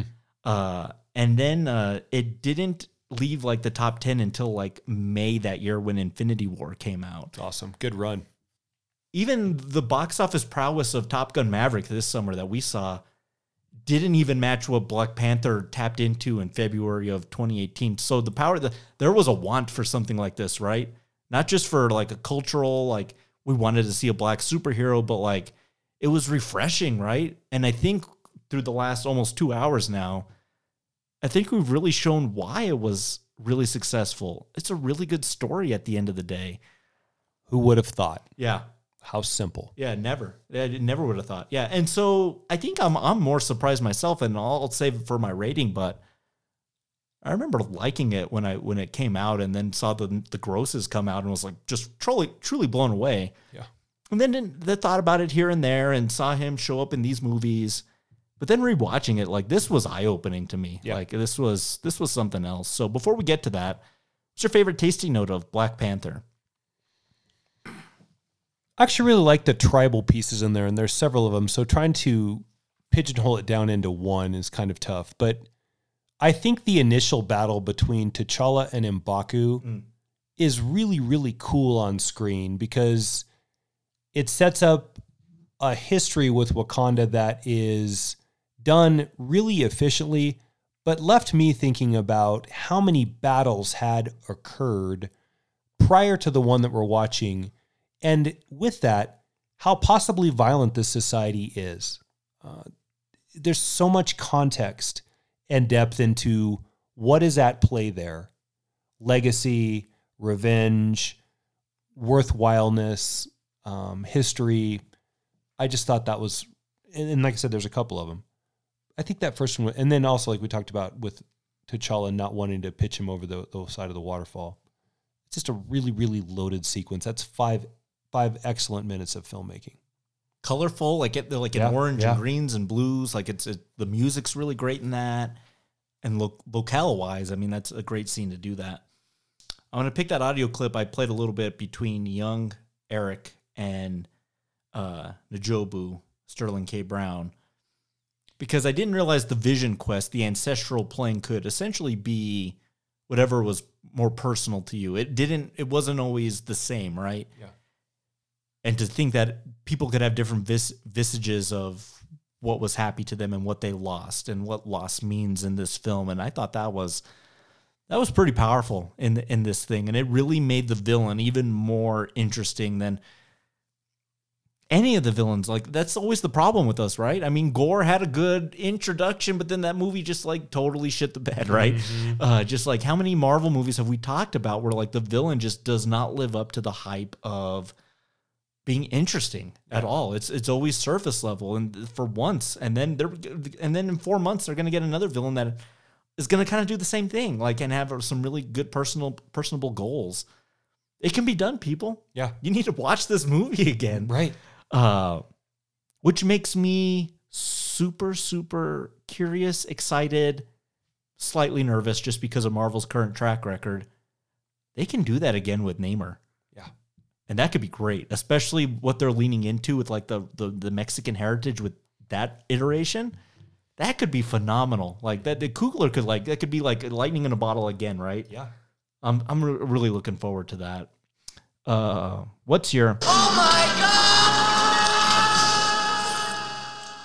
moment of Black Panther? Gosh, there's a lot of them. What stuck out to me this time was the magnitude of vibranium that they were pulling out of that cave. When you see the panther entrance and it's sort of purpley blacklit or purple, it's backlit with purple. Yeah. Which I think is the vibranium shining through there. Mm-hmm. I guess I didn't realize until this time the magnitude of how much of that resource they had at their at their at their disposal. If you think about what vibranium has meant in the Marvel universe and what it could mean going forward, that's a stunning amount of resources that is so consequential and succeeds where trade routes didn't. And so many uh, right and so many other attempts to make a not physical characteristic but a property, a mineral, a resource matter. Um, so subtle, but Coogler in such great informed control of what Wakanda and this story was. That to me this time really was man. That is crazy that it's that it's right there in that mountain, and the whole mountain is that. Yeah. Great choice. I think I'm gonna pick. I forgot how brutal Killmonger is in this Yeah. movie. He just blows away his girlfriend and big Cla- and Klaue like it doesn't even matter because that's not his end goal at the end of the day. He has bigger aspirations. So kind of And watching him wax his like wipe out his girlfriend's pretty rough. Mhm. I forgot how ruthless he was. Yeah. So it's a villain that has pathos and he's a monster. Like he's Mm-hmm. a true monster. Who's the master distiller on Black Panther? Coogler. There's a lot of good players in this. There's not actually a bad performance with anyone involved from set design to music to Yeah. acting performances. Yeah. Coogler. He put it all together. Yeah. Screenplay, direct direction. Yeah. It's a good job. Maybe we'll be talking a little bit about him next spring, right? Yeah. Yeah, again. Yeah. I got to give it to Chadwick Boseman. I was just, I, I was really in awe of him and the charisma he has. And then when I did a quick little search on, well, shit, this guy was in stage three while filming this movie. I mean, that's not an easy feat. I mean, nothing about this is easy. It's hard enough being in a movie and trying to be present and give a performance, but while you're going through chemo and surgeries, like I can't, I can't imagine. And no one knew. No one knew until it happened. I mean, th- th- I think that's what was so shocking about it was like no one knew he was sick, and he is the Black Panther. What a great performance from him. And we're going to see it a couple more times. But man, this was his vehicle. This was his time to shine, his star making thing. And then the money and all the accolades just prove like it all rested, I think, on on his shoulders for this one. I got to give it to him. I mean, he's he's wonderful in this movie. Great choice. Gone too soon. You're right. Indeed. R.I.P. How are you going to rate and grade Black Panther? Rockgut will call single barrel or top shelf. Top shelf. Not going to rehash what we've just gone over for the last hour and 40 minutes. Um, I don't have a single problem with this film. There's not one of those moments that I ever want to turn away or fast forward through this bit. And to make matters, to sort of solidify this, I watched this movie last night, prepping the show this morning. And family came in. We've seen it plenty. And wife and daughter both sat down and we all burned through it again. And if we can do film snob, Yeah. 10 year old, Yeah. and I don't know, whatever version of that my, my wife wants to play. Mhm. And it meets the needs on all three levels for the seventh time. I don't know what more you can say. Pretty solid. Kind of a perfect film. Yeah, I kind of came in here, you know, just on my previous notions. I only saw it once, I, I, and I enjoyed it, and all the accolades and everything, and all the the buzz and everything about this movie. Single barrel, like it feels pretty unique, like a film. But then watching this thing and really paying attention, and how everything plays out, and all those Shakespearean themes, and the morality play, and hero and villain, this is top shelf. I, Yeah. I, it's, um, I think Marvel MCU has maybe four or five possible top shelf films. This is one of them. That first Iron Man, I think we're pretty praiseworthy. Spider Man, No Way Home, Infinity War. and a, a couple others. Yeah, uh, this is one of them. Uh, this is this was great. This was a, a, a great rewatch, and I was able to snag. I remember because you know the Mondo posters. They're hard to get because they make editions of like 250 of them. Uh, the first one I got was for this movie. Oh. yeah, and I just I just got it in in time, and it came out day and date release when this movie came out, and so I'm glad and proud that I own that poster because uh, the film just solidifies that this is a slam dunk, and it, I think it frustrates me more that everything we've talked about Marvel since 2019 when we started the podcast has been just so middling, other than Spider Man, and okay, mediocre to just complete shit, right? Mm-hmm. the TV stuff included. I mean, WandaVision, you know, Loki, Winter Soldier, just Moon Knight, whatever the fuck. Yep. That is just in such a bad place right now when it was so good. Yeah. Really good. And here's your evidence, people. Feige, anybody that is super fear. And I'm beyond fatigued at this point. Like, Oh, yeah. I'm fatigued and I'm just like been beaten over the head with a hammer. Mhm. This was so refreshing that it, it can be excellent if it wants to be. I think that's saying something. If we've I, we've probably covered 20 Marvel films on this podcast. Maybe not that many, but like a, 10 at least? a handful. Yeah. I Yeah. bet we've done 10. Yeah, at least 10. Okay. Yeah, we're fatigued. We haven't missed any. I'm superhero fatigued. We went and saw Black Adam last week, and I'm Yeah. just tired. But this didn't feel tired. And I have to be honest with you, I went in like, okay, watched this so many times. Do I really want to prep it for the show again? I know this movie cold. Yeah, I'm gonna. It, five minutes in, It was refreshing. forgot all about it. Yeah. was happy to be there. I, I needed this actually. This was much needed for Marvel. Yeah. So excellent. To that, let's wrap this up with our nightcap.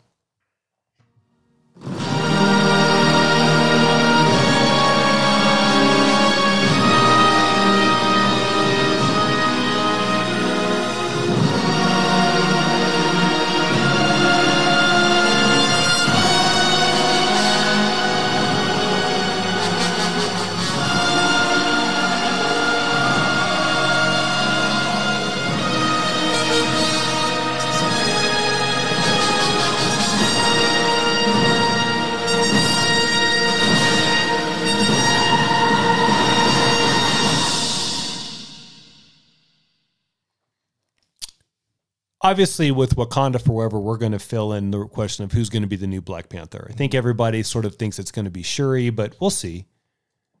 All that aside, I'm going to give you a choice. I'm going to give you a list of three. You in the entire MCU, you get to pick three characters that you would like to see take on the role of Black Panther. The caveat here, though, is only one of them can be a Wakandan. So we'll go in no particular. Let's both do our Wakandans first, and we'll do the other ones. I want to save that one for the end. Okay, let's Yeah. do that one last. Let's then. do that one last. Yeah. Okay. Uh, my number three, uh, Luke Cage. Uh, you know, he's kind of been introduced, and I don't know if that's canon anymore. Like, who who even knows? But like, that character can still exist in this MCU, right? Yeah. But it would be kind of cool to see some of these characters be introduced and take on that moniker, and they already have some superhuman abilities. Um, and that might be an interesting way. And I, I know now we're playing with like canon and continuity, Mhm. but screw it. I mean, why can't Luke Cage be don the moniker of Black Panther? That could be kind of cool, actually. Could be very cool. yeah. Love it. So that's my number three. Got to thinking about this one a little bit in terms of repairing broken limbs and such, and I went with uh, James Rhodes, Mr. Rhodey, Don Cheadle as War Machine. Interesting. Give me that at number three. Uh, the War Machine costume works. You put one of those vibranium fix it all balls in his spine or broken limbs, and maybe we get a different version. Who knows? Maybe not. Um, certainly, both characters are suit dependent. Yeah. So that could also be kind of fun. Um, what does the Wakandan Black Panther suit looked with the little mix of War Machine Mark Five With an arc reactor, right? I don't know. Could Yeah. be cool. That's a great way to absorb energy Mhm. And disperse it that you know Iron Man struggled with in the early parts of his story. So I'm going with uh, James Rhodes at number three. You're number two. Great choice. My number two, a character I think they kind of threw away in a TV property that was just a disaster for you and I, Falcon and the Winter Soldier. Uh Isaiah Bradley, I think, is an interesting character. And then again, another recipient of the super soldier serum. So again, superhuman abilities and now donning the suit, right? Mm-hmm. We don't even need the flower with either of these two guys, right? Yeah. I think that could be pretty cool. And then so he has that that that war hero Captain America moniker, right? Mm-hmm. I think that could be pretty interesting. And I really think they really kind of messed up that character in its portrayal in that t- television show. Yeah. There's something there that they could play around with. Maybe it's donning the Black Panther suit. I don't know. Mm-hmm. But that's my number two. Good one. Yeah. I hadn't thought about him. That's a really good choice. Yeah. For my number two, I'm going with your number three. It's Luke Cage. Yeah. Uh, I like the brawny element there. And, uh, you know, it comes from a, a period in time that I think socially matters with Luke Cage's history and the heroes for hire and sort of the mercenary element. How do you put that away to be a little bit more self serving for a global purpose?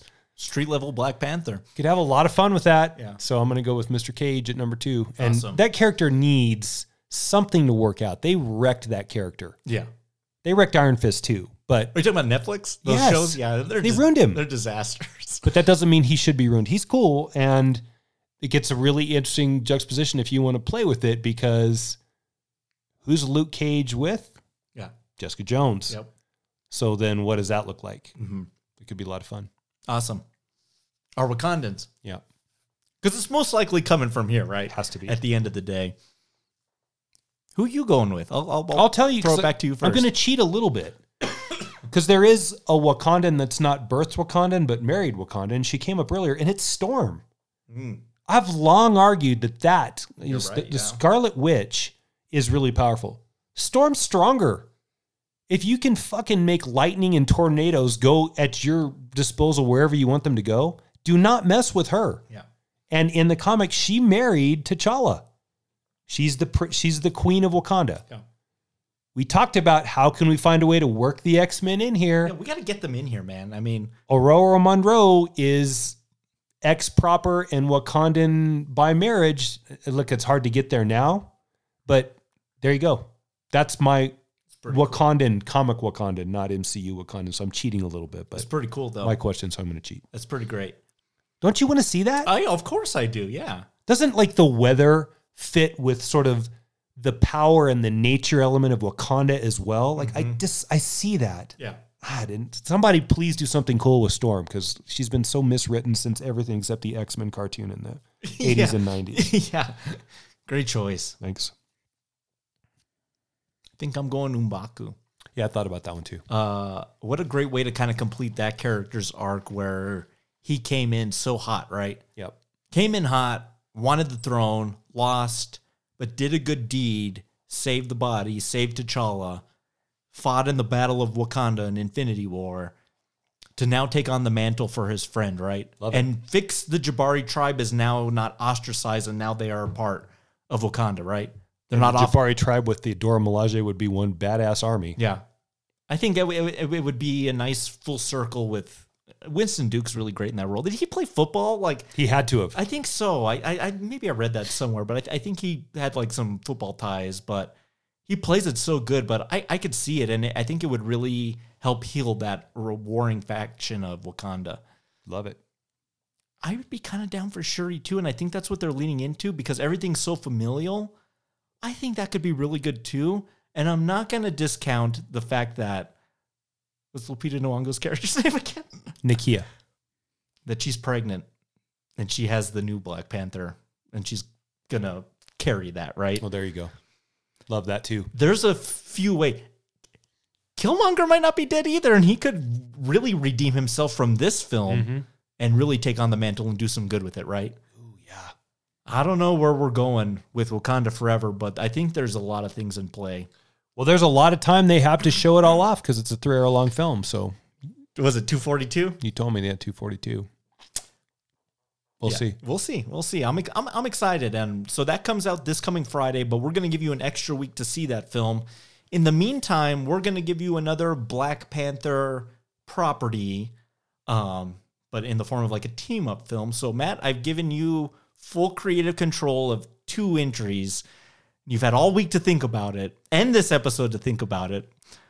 However, you've been swayed. Matt, what film are we talking about next week? Civil War. Awesome. We're going to do Civil War. I want to talk about Bucky and I want to talk about all of the characters in what was the new version of Team Up that was even bigger than Avengers 1. And they're just, I, I love that story. And um, yeah, Civil War is next week. Awesome. Cap 3 Civil War. And the first introduction, Chadwick Boseman of. Mhm. So he didn't even get to introduce in his own movie. Like he got to be in this film first. The death of T'Chaka's in this. Yep. And how instrumental T'Challa is going to play uh, in that film as well. Yeah. Interesting. I can't wait to talk about it. Uh, it's it's it's another one that's going to have a lot of really great conversations, and we'll get to talk a lot about how it differs from the legendary comic run that was Civil War. Right? Sure. There's a lot of similarities and a ton of differences, and we can get to talk about the pros and cons of how it works within the film itself, Spider-Man's inclusion and and all of that. But I can't wait to talk about about that one. It's it's been a hot minute since I've I've seen that one too. So Yeah, it's been a while for me too. I'm looking forward to rewatching that. It'll be a nice mid midweek watch. Excellent. Well, to that, cheers. Uh, Cheers. You get Civil War coming to you next week. Go check out Black Panther. It's on Bla- on Disney Plus. Check out this film as we gear up for the big release. That, that film's going to open up huge. Uh, Wakanda Forever. It's going to be big. Yeah. Um, but until then, I got to get going. I'm gonna go uh, work with some kimoyo beads to to help with uh, this little nagging cough that I have, Ugh. and yeah, hopefully that just you know gets rid of it completely. I'm hitting a south bath for my back, buddy. Oh, there you go. Excellent. We'll see you all next week. Have a good week, everybody. We'll see you in the dark. Thank you for listening to Rye Smile Films. Be sure to subscribe to us on Apple Podcasts, Spotify, Podbean, Stitcher, TuneIn, or wherever you listen to podcasts. And be sure to leave us a rating and a review while you're there. It really helps out the show. And for Rye Smile Films merchandise, go to teepublic.com. Black Panther is property of Marvel Studios and Walt Disney Studios Motion Pictures, and no copyright infringement is intended. Until next time, cheers. For the first time in our history, we will be sharing our knowledge and resources with the outside world. Wakanda will no longer watch from the shadows. We cannot. We must not. We will work to be an example of how we, as brothers and sisters on this earth, should treat each other. Now more than ever, the illusions of division threaten our very existence. We all know the truth. More connects us than separates us. But in times of crisis, the wise build bridges, while the foolish build barriers. We must find a way to look after one another as if we were one single tribe. With all due respect, King T'Challa, what can a nation of farmers have to offer the rest of the world?